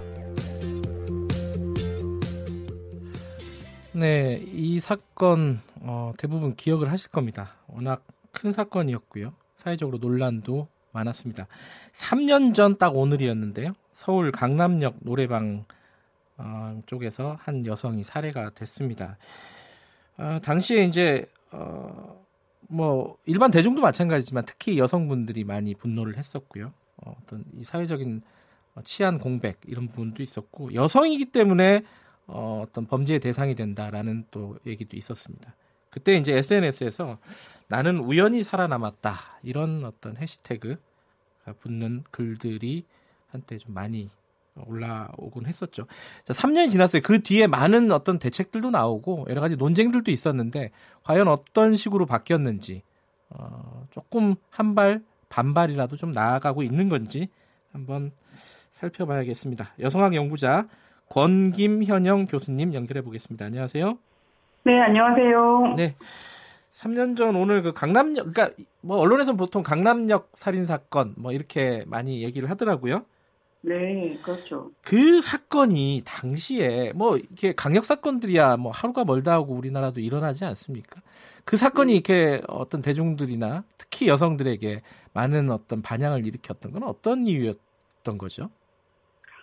그 당시에 일단 범인이 범행 직후에 범행 네. 동기를 물어봤을 때 사회생활을 하면서 여자들한테 무시를 당해서라고 말했던 게 이제 밝혀졌죠. 네. 그 얘기를 듣자마자 많은 여성들이 여자한테 무시당했다는 이유로 아무런 관계가 없는 여성을 골라서 죽였다면 나한테도 네. 그런 일이 얼마든지 일어날 수 있다. 그러니까 남의 일이 아니다라는 생각을 굉장히 강력하게 가질 수 있는 상황이었던 것 같습니다. 예. 그 이후로 뭐 논쟁들은 많았지만 어찌됐든, 어, 그 어떤 여성 대상으로 하는 범죄에 대한 경각심은 많이 높아졌던 것 같아요. 근데 좀 3년이 지난 지금 시점에서 평가를 해본다면은 뭔가 좀 발전이 있습니까? 우리 사회가? 그런 부분에 대해서? 어떻게 평가하십니까? 자체는, 그러니까 여성 대중들의 이 각성이라는 것이 네. 계속 몇 년간 이어져 온 건 사실인 것 같습니다. 예. 작년 같은 경우에 이제 미투 운동이 한창 활발하게 벌어졌을 때, 네. 이제 미투의 대상이 된 이제 교수실 앞에 네. 그 강남역에서 이제 보여졌던 포스트잇이 잔뜩 붙어 있는 걸 본 적이 있어요. 네. 그러니까 이런 것들 보면서 이어지고 있구나 문제의식이 이런 음. 생각이 좀 들었 습니다. 그러니까 예. 아무래도 분위기의 변화는 여성 혐오나 성차별 성폭력 문제들을 이야기해야지 바뀐다. 음흠. 그런 생각들을 좀 하게 된 것 같습니다. 근데 분위기는 좀 말씀하신 대로 교수님 말씀대로 어 네. 뭔가 변한 것 같긴 한데 실제로 뭐 이제 범죄 통계 이런 걸 보면요. 특히 뭐 대검찰청 통계를 보면은 네. 어, 강남역 사건이 2016년이잖아요. 음. 17년에 여성 대상 범죄가 한 10%가 늘어났어요. 네. 그러니까 오히려 이런 어떤 분위기는 뭐 달라졌을지 모르지만 실제로는 나아지는 게 없다. 이렇게 생각할 수도 있는 거 아닌가라는 생각이 들어요. 어떻게 생각하십니까? 그러니까 그게 범죄 통계상 늘어났다는 것이 실제로 증가했다고도 볼 수 있겠지만 문제를 신고하는 사람들이 더 늘어났다. 네. 그리고 경찰에서도 이 문제를 좀 더 심각하게 다루기 시작했다. 음. 그 결과가 통계에 반영 라고도 좀 볼 수 있다고 생각합니다. 그러니까 아. 2016년도에 강남역 사건도 일어났지만 네. 예를 들면 소란의식 퇴시되는 일이 있기도 했죠. 불법 촬영에 대한 문제의식도 올라갔고요. 네. 전체 성범죄 통계에서 불법 촬영을 이용한 원래 카메라 등을 이용한 범죄 비율이 굉장히 높아졌습니다. 네. 이런 건 이전에는 신고가 되지 않았거나 문제를 제기해도 수사가 이제 이루어지지 않았던 형태였던 거죠. 그런 음. 것들을 포함시키면 범죄 자체가 늘어났다기보다는 범죄 신고가 늘어났고 신고를 받았을 때 경찰들의 대응이 좀 달라졌다 이렇게도 볼 수 있지 않을까 싶습니다. 예. 아, 그러니까 이 통계에서 범죄 건수가 늘어나고 이런 것들은 오히려 경찰이나 이런 대응들이 더 적극적이어서 그런 어떤 효과가 나타났을 수 있다 이런 말씀이시네요. 네, 그리고 신고가 일단 늘어났다는 음, 뜻이죠. 신고도 늘어났고, 예. 그런데 이제 어, 그런 부분들은 뭐 그나마 좀 좋은 현상이라고 보는데 이 부분에 대해서 사실은 뭐라고 할까요? 이 딱 잘라서 뭐 남자 여자의 어떤 논쟁은 아닌데 사회적으로 어, 여러 가지 좀 논쟁들이 있었습니다. 이게 과연 여성들을 혐오해서 벌어지는 범죄인 것인가? 아니면은 일반적인 강력 범죄 아니냐 그냥 뭐 이렇게 봐야 되는 것인가 이 부분에 대해서 큰 어떤 사회적인 논쟁이 있었는데 이 부분은 좀 어떻게 정리가 되는 분위기입니까 어떻습니까? 정리가 된다고는 볼 수 없었던 것 같고 그 논쟁을 좀 다시 말씀드리면 네. 그러니까 여성들은 여성 혐오 범죄다라고 얘기했고 네. 네. 어떤 일부에서는 그것이 네. 조현병 환자에 의한 묻지마 범죄다 이렇게 말했죠. 그렇죠. 예. 경찰청장이 이거 묻지마 범죄다 여성 혐오가 아니다 이제 이렇게 얘기를 했던 적이 있습니다. 그러니까 네. 이미 이제 어떤 식의 어떻게 봐야 된다 그걸 가지고 는 어떤 입장에 설래 이런 방식으로 좀 갔던 게 있습니다. 네. 그런데 뭐 그런 식으로 얘기하는 게 어, 일단 저는 묻지마 살인이기도 하고 여성 혐오 살인이기도 했다고 생각을 하는데요. 네. 뭐 서로 대립되는 개념 자체가 아닌데 하나만 이제 쓸 수 있는 건 그럴 이유가 없다고 생각하지만 예. 한편으로는 묻지마 살인이라고 하는 명명 자체가 좀 사람들한테 불편한 맥락이 있었던 것 같아요. 어떤 부분이죠? 예. 그러니까 원래 묻지마 살인이라고 하는 말은 그냥 동기가 없는 살인이나 네. 무작위 살인을 뜻하는 일반 용어였는데요. 예. 2014년도에 우리가 세월호를 겪으면서 가만히 있으라 뭐 이런 식의 말들이 얼마나 무서운 말인지 알게 됐잖아요. 네. 그러니까 원래 묻지마 살인이라고 하는 말은 이제 불특정 다수에 의한 무연고 살인을 뜻하는 말이었는데 네. 이 2014년 이후에 묻지마라고 하는 말 자체가 질문하지 말라, 가만히 있으라 이런 식으로 전 들렸다고 생각을 합니다. 음흠. 그래서 그런 식의 명령 자체에 거부감을 느끼는 사람들이 네. 더 강력하게 묻지마 살인다고 말하지 말라 이렇게 음. 얘기를 했고요. 경찰은 네. 묻지마 살인이라고 했던 거죠 그 와중에. 아, 그러니까 그 교수님 말씀 자세히 그러니까 잘 들어보면은 네. 이 여성 혐오 범죄냐, 묻지마 범죄냐를 이렇게 딱 잘라서 얘기하는 거, 그 논쟁 자체는 일정 부분 좀 소모적인 측면이 있었다. 이런 말씀이시네요, 일단은. 네, 그렇습니다. 당연히 음. 여성 혐오 살인이었고, 당연히 묻지마 살인이었습니다. 예. 있죠. 음. 네. 근데 이게 딱 잘라서 어느 쪽으로 규정을 하다 보면은 어떤 대책에서 어떤 차이가 생기지 않겠습니까? 그죠? 그 그런 네, 부분, 예, 그런 부분들이 좀 문제가 됐을 것 같은데 최근에는 또 사실은 이제 뭐 여성 혐오냐, 뭐 묻지마냐 이런 걸 떠나서 조현병 환자에 대한 어떤 대책들 이런 부분들이 좀 사회적인 관심들이 많았어요. 관련 범죄들이 좀 많이 있어가지고요. 네, 네. 그러니까 저번에 진주 아파트 살인 사건 같은 경우 봐도 이게 대부분의 피해자들이 여성 아니면 노약자였단 말이죠. 네. 그러니까 그런 부분들로 보면은 이게 두 개의 범죄, 그러니까 아까 말한 그 여성 대상 범죄냐, 뭐 묻지마 범죄냐 이걸 나누는 게 중요한 게 아니라 대책을 마련하는 게 훨씬 더 중요하다. 뭐 이런 생각도 언뜻 드네요. 그렇죠. 예. 그러니까 일단 모든 조현병 환자들이 살인범 되는 것도 아니고 모든 살인범이 된 조현병 환자들이 여성 혐오를 가진 것도 아니거든요. 네. 그런데 이제 사실 대부분의 혐오 범죄 같은 경우는 네. 그 사회주의에서 차별되고 배제되고 멸시가 되거나 약자라고 취급하는 사람들 대상으로 일어납니다. 음. 그런데 이제 예를 들면 3년 전에 경찰에서는 이거 조현병 환자들의 묻지마 살인이다 이렇게 얘기했단 말이죠. 네. 경찰들은 자신들이 진단했던 문제조차 대책 마련은커녕 대응까지 달라진 게 없어요. 그러니까 진주 같은 사건들이 일어난 거죠. 음. 그러니까 어떻게 봤을 때 그 문제가 더 잘 해결된 날도 있었지만 네. 그 문제를 해결하는 데 있어서 구조적인 해결책을 좀 덜 내놓기 위해서 음. 그 임기응변식으로 급급했던 것이 아닌가 이런 생각이 듭니다. 여성 혐오라고 얘기하는 사람들이 많아지면 네. 그 말에 맞게 서 조현병이라고 하는 얘기를 했던 거고 뭐 이런 음. 식으로 되는 게 그렇게 된 게 아니라 진짜 심각하게 조현병 환자의 문제라고 생각했으면 그것과 관련된 관리 대책이 지금 그때부터 그때 이미 굉장히 철저하게 나왔어야 되겠죠. 근데 그렇지 음. 않았거든요. 예. 어떤 사건의 본질이 좀 흐려진 측면이 있다 이런 말씀이시네요. 네. 근데 지금 지금도 이제 지금 말씀하시는 거와 연관해서 여성을 대상으로 한 범죄가 어, 남성 대상 범죄보다 현실적으로도 무려 10배가 높다는 통계들이 있어요. 그렇죠. 아무래도 이제 뭐, 뭐 육체적으로나 이 상대적인 약자이기 때문에 벌어진 일이기도 할 텐데 여기에 대한 대책들 이런 것들은 어떤 실효성 있게 진행이 되고 있는지 이 부분이 중요할 것 같아요. 어, 음. 교수님 뭐 연구자로서는 어떻게 생각하십니까? 예. 일단 강남역 살인 사건 이후에 가장 크게 달라진 그러니까 정책 제도 면으로 돈을 들여서 바꾼 것 중 하나가 남녀 분리 화장실 설치였거든요. 아, 예, 예. 근데 그렇다고 화장실이 안전해진 건 아닙니다. 그 다음에 바로 문제 제기가 나온 게 여성 화장실에 이제 몰래카메라 설치한 게 문제가 됐죠. 그러니까 그런 식으로 사실은 어떤 정책은 약간 잘못 간 것들이 있, 기도 하거나 그걸로만 문제가 다 해결되는 게 아닌 게 있고요. 예. 어, 그리고 여성이나 이제 노인 약자를 대상으로 한 범죄들을 이제 문제를 해결하기 위해서는 사실 이제 도시정책 디자인 바꿔야 된다 뭐 이런 얘기를 하기도 합니다. 그러니까 뭐 여성 안심 스카우트 제도 같은 게 도입돼서 네. 불가피를 위한 정책이 도입되기도 했고 뭐 CPTED 같은 거 범죄 예방 환경을 조성해서 이제 사람들한테 범죄를 쉽게 일으키지 못하게 하자. 이제 이런 정책들은 저는 의미가 좀 있었다고 생각을 음. 합니다. 그러니까 음. 이거 되게 오래된 범죄이고 뭐 이런 식의 문제인데 네. 단 단발적인 정책으로는 뭐 실패가 있을 수도 있고 혹은 성과를 거둘 수도 있는데 이 문제를 해결해야 된다라고 해결하기 위한 많은 수단들을 써보겠다라고 하는 일단 그 자세가 제일 중요한 것 같고요. 예.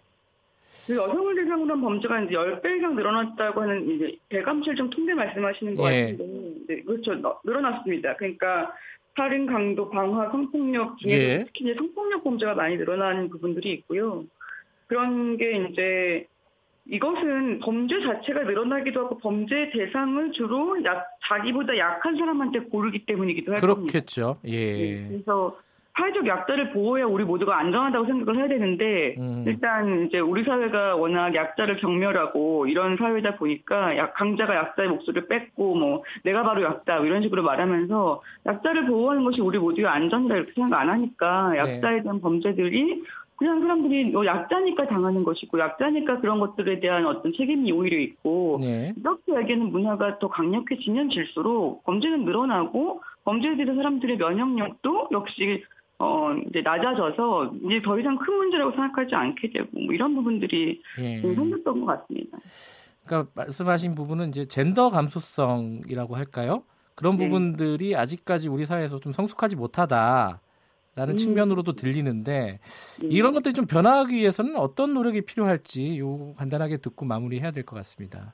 음, 일단 저는 이제 젠더 감수성 찾기 위한 제일 중요한 방법은 잠재적 네. 가해자 뭐 이런 식의 얘기들인데요. 네.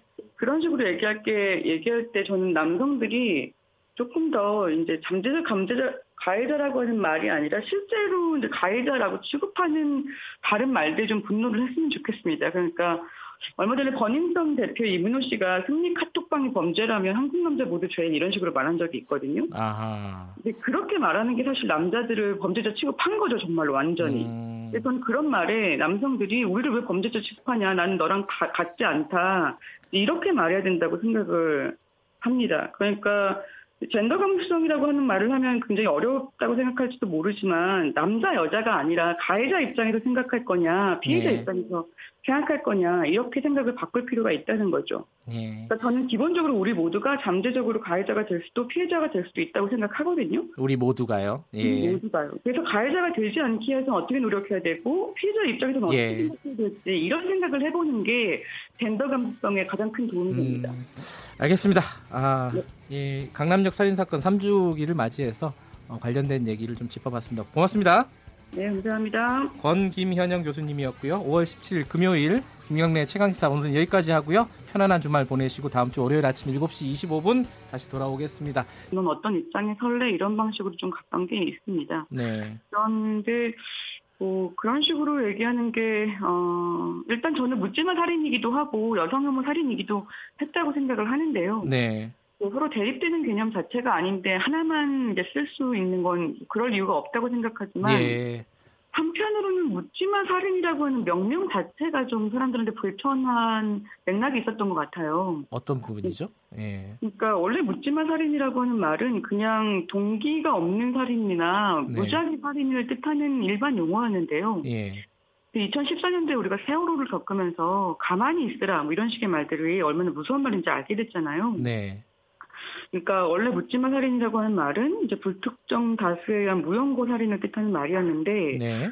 이 2014년 이후에 묻지마라고 하는 말 자체가 질문하지 말라, 가만히 있으라 이런 식으로 전 들렸다고 생각을 합니다. 음흠. 그래서 그런 식의 명령 자체에 거부감을 느끼는 사람들이 네. 더 강력하게 묻지마 살인다고 말하지 말라 이렇게 음. 얘기를 했고요. 경찰은 네. 묻지마 살인이라고 했던 거죠. 그 와중에. 아, 그러니까 그 교수님 말씀 자세히 그러니까 잘 들어보면은 네. 이 여성 혐오 범죄냐, 묻지마 범죄냐를 이렇게 딱 잘라서 얘기하는 거, 그 논쟁 자체는 일정 부분 좀 소모적인 측면이 있었다. 이런 말씀이시네요, 일단은. 네, 그렇습니다. 당연히 음. 여성 혐오 살인이었고, 당연히 묻지마 살인이었습니다. 예. 있죠. 음. 네. 근데 이게 딱 잘라서 어느 쪽으로 규정을 하다 보면은 어떤 대책에서 어떤 차이가 생기지 않겠습니까? 그죠? 그러니까 그런 네, 부분들, 예, 그런 부분들이 좀 문제가 됐을 것 같은데 최근에는 또 사실은 이제 뭐 여성 혐오냐, 뭐 묻지마냐 이런 걸 떠나서 조현병 환자에 대한 어떤 대책들 이런 부분들이 좀 사회적인 관심들이 많았어요. 관련 범죄들이 좀 많이 있어가지고요. 네, 네. 그러니까 저번에 진주 아파트 살인 사건 같은 경우 봐도 이게 대부분의 피해자들이 여성 아니면 노약자였단 말이죠. 네. 그러니까 그런 부분들로 보면은 이게 두 개의 범죄, 그러니까 아까 말한 그 여성 대상 범죄냐, 뭐 묻지마 범죄냐 이걸 나누는 게 중요한 게 아니라 대책을 마련하는 게 훨씬 더 중요하다. 뭐 이런 생각도 언뜻 드네요. 그렇죠. 예. 그러니까 일단 모든 조현병 환자들이 살인범 되는 것도 아니고 모든 살인범이 된 조현병 환자들이 여성 혐오를 가진 것도 아니거든요. 네. 그런데 이제 사실 대부분의 혐오 범죄 같은 경우는 네. 그 사회주에서 차별되고 배제되고 멸시가 되거나 약자라고 취급하는 사람들 대상으로 일어납니다. 음. 네, 그런데 이제 예를 들면 3년 전에 경찰에서는 이거 조현병 환자들의 묻지마 살인이다 이렇게 얘기했단 말이죠. 네. 경찰들은 자신들이 진단했던 문제조차 대책 마련은커녕 현장 대응까지 달라진 게 없어요. 그러니까 진주 같은 사건들이 일어난 거죠. 음. 그러니까 어떻게 봤을 때 그 문제가 더 잘 해결된 날도 있었지만 네. 그 문제를 해결하는 데 있어서 구조적인 해결책을 좀 덜 내놓기 위해서 음. 그 임기응변식으로 급급했던 것이 아닌가 이런 생각이 듭니다. 여성 혐오라고 얘기하는 사람들이 많아지면 네. 그 말에 맞게 해서 조현병이라고 하는 얘기를 했던 거고 뭐 이런 음. 식으로 되는 게 그렇게 된 게 아니라 진짜 심각하게 조현병 환자의 문제라고 생각했으면 그것과 관련된 관리 대책이 지금 그때부터 그때 이미 굉장히 철저하게 나왔어야 되겠죠. 근데 그렇지 음. 않았거든요. 예. 어떤 사건의 본질이 좀 흐려진 측면이 있다 이런 말씀이시네요. 네. 근데 지금 지금도 이제 지금 말씀하시는 거와 연관해서 여성을 대상으로 한 범죄가 어, 남성 대상 범죄보다 현실적으로도 무려 10배가 높다는 통계들이 있어요. 그렇죠. 아무래도 이제 뭐, 뭐 육체적으로나 이 상대적인 약자이기 때문에 벌어진 일이기도 할 텐데 여기에 대한 대책들 이런 것들은 어떤 실효성 있게 진행이 되고 있는지 이 부분이 중요할 것 같아요. 어, 음. 교수님 뭐 연구자로서는 어떻게 생각하십니까? 일단 강남역 살인 사건 이후에 가장 크게 달라진 그러니까 정책 제도 면으로 돈을 들여서 바꾼 것 중 하나가 남녀 분리 화장실 설치였거든요. 아, 예, 예. 근데 그렇다고 화장실이 안전해진 건 아닙니다. 그 다음에 바로 문제 제기가 나온 게 여성 화장실에 이제 몰래카메라 설치한 게 문제가 됐죠. 음흠. 그러니까 그런 식으로 사실은 어떤 정책은 약간 잘못 간 것들이 있, 기도 하거나 그걸로만 문제가 다 해결되는 게 아닌 게 있고요. 예. 어, 그리고 여성이나 이제 노인 약자를 대상으로 한 범죄들을 이제 문제를 해결하기 위해서는 사실 이제 도시정책 디자인 바꿔야 된다 뭐 이런 얘기를 하기도 합니다. 그러니까 뭐 여성 안심 스카우트 제도 같은 게 도입돼서 네. 부각기를 위한 정책이 도입되기도 했고 뭐 CPTED 같은 거 범죄 예방 환경을 조성해서 이제 사람들한테 범죄를 쉽게 일으키지 못하게 하자 이제 이런 정책들은 저는 의미가 좀 있었다고 생각을 음. 합니다. 그러니까 음. 이거 되게 오래된 범죄이고 뭐 이런 식의 문제인데 네. 단 단발적인 정책으로는 뭐 실패가 있을 수도 있고 혹은 성과를 거둘 수도 있는데 이 문제를 해결해야 된다라고 해결하기 위한 많은 수단들을 써보겠다라고 하는 일단 그 자세가 제일 중요한 것 같고요. 예.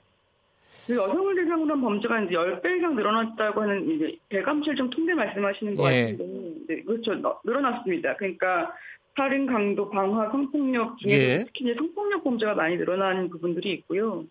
그런 게 이제 이것은 범죄 자체가 늘어나기도 하고 범죄 대상을 주로 약, 자기보다 약한 사람한테 고르기 때문이기도 할 그렇겠죠. 겁니다. 예. 네, 그래서 사회적 약자를 보호해야 우리 모두가 안전하다고 생각을 해야 되는데 음. 일단 이제 우리 사회가 워낙 약자를 경멸하고 이런 사회다 보니까 약 강자가 약자의 목소리를 뺏고 뭐 내가 바로 약자 뭐 이런 식으로 말하면서 약자를 보호하는 것이 우리 모두의 안전이다 이렇게 생각 안 하니까 네. 약자에 대한 범죄들이 그냥 사람들이 뭐 약자니까 당하는 것이고 약자니까 그런 것들에 대한 어떤 책임이 오히려 있고 네. 이렇게 얘기하는 문화가 더 강력해지면 질수록 범죄는 늘어나고 범죄에 대해서 사람들의 면역력도 역시 어, 이제 낮아져서 이제 더 이상 큰 문제라고 생각하지 않게 되고 뭐 이런 부분들이 예. 생겼던 것 같습니다. 그러니까 말씀하신 부분은 이제 젠더 감수성이라고 할까요? 그런 네. 부분들이 아직까지 우리 사회에서 좀 성숙하지 못하다 라는 음. 측면으로도 들리는데 음. 이런 것들이 좀 변화하기 위해서는 어떤 노력이 필요할지 요 간단하게 듣고 마무리해야 될 것 같습니다. 음, 일단 저는 이제 젠더 감수성 찾기 위한 제일 중요한 방법은 잠재적 가해자 뭐 이런 식의 얘기들인데요. 예. 그런 식으로 얘기할 게 얘기할 때 저는 남성들이 조금 더 이제 잠재적 감재자 가해자라고 하는 말이 아니라 실제로 이제 가해자라고 취급하는 다른 말들 좀 분노를 했으면 좋겠습니다. 그러니까 얼마 전에 버닝썬 대표 이문호 씨가 승리 카톡방이 범죄라면 한국 남자 모두 죄인 이런 식으로 말한 적이 있거든요. 아하. 근데 그렇게 말하는 게 사실 남자들을 범죄자 취급한 거죠, 정말로 완전히. 음. 그래서 그런 말에 남성들이 우리를 왜 범죄자 취급하냐, 나는 너랑 가, 같지 않다. 이렇게 말해야 된다고 생각을 합니다. 그러니까 젠더 감수성이라고 하는 말을 하면 굉장히 어렵다고 생각할지도 모르지만 남자 여자가 아니라 가해자 입장에서 생각할 거냐 피해자 네. 입장에서 생각할 거냐 이렇게 생각을 바꿀 필요가 있다는 거죠. 네. 그러니까 저는 기본적으로 우리 모두가 잠재적으로 가해자가 될 수도 피해자가 될 수도 있다고 생각하거든요. 우리 모두가요. 예. 우리 모두가요. 그래서 가해자가 되지 않기 위해서 어떻게 노력해야 되고 피해자 입장에서는 어떻게 예. 생각해야 될지 이런 생각을 해보는 게 젠더 감수성에 가장 큰 도움이 음, 됩니다. 알겠습니다. 아, 네. 예, 강남역 살인 사건 3주기를 맞이해서 어, 관련된 얘기를 좀 짚어봤습니다. 고맙습니다. 네, 감사합니다. 권김현영 교수님이었고요. 5월 17일 금요일 김경래 최강시사 오늘은 여기까지 하고요. 편안한 주말 보내시고 다음 주 월요일 아침 7시 25분 다시 돌아오겠습니다.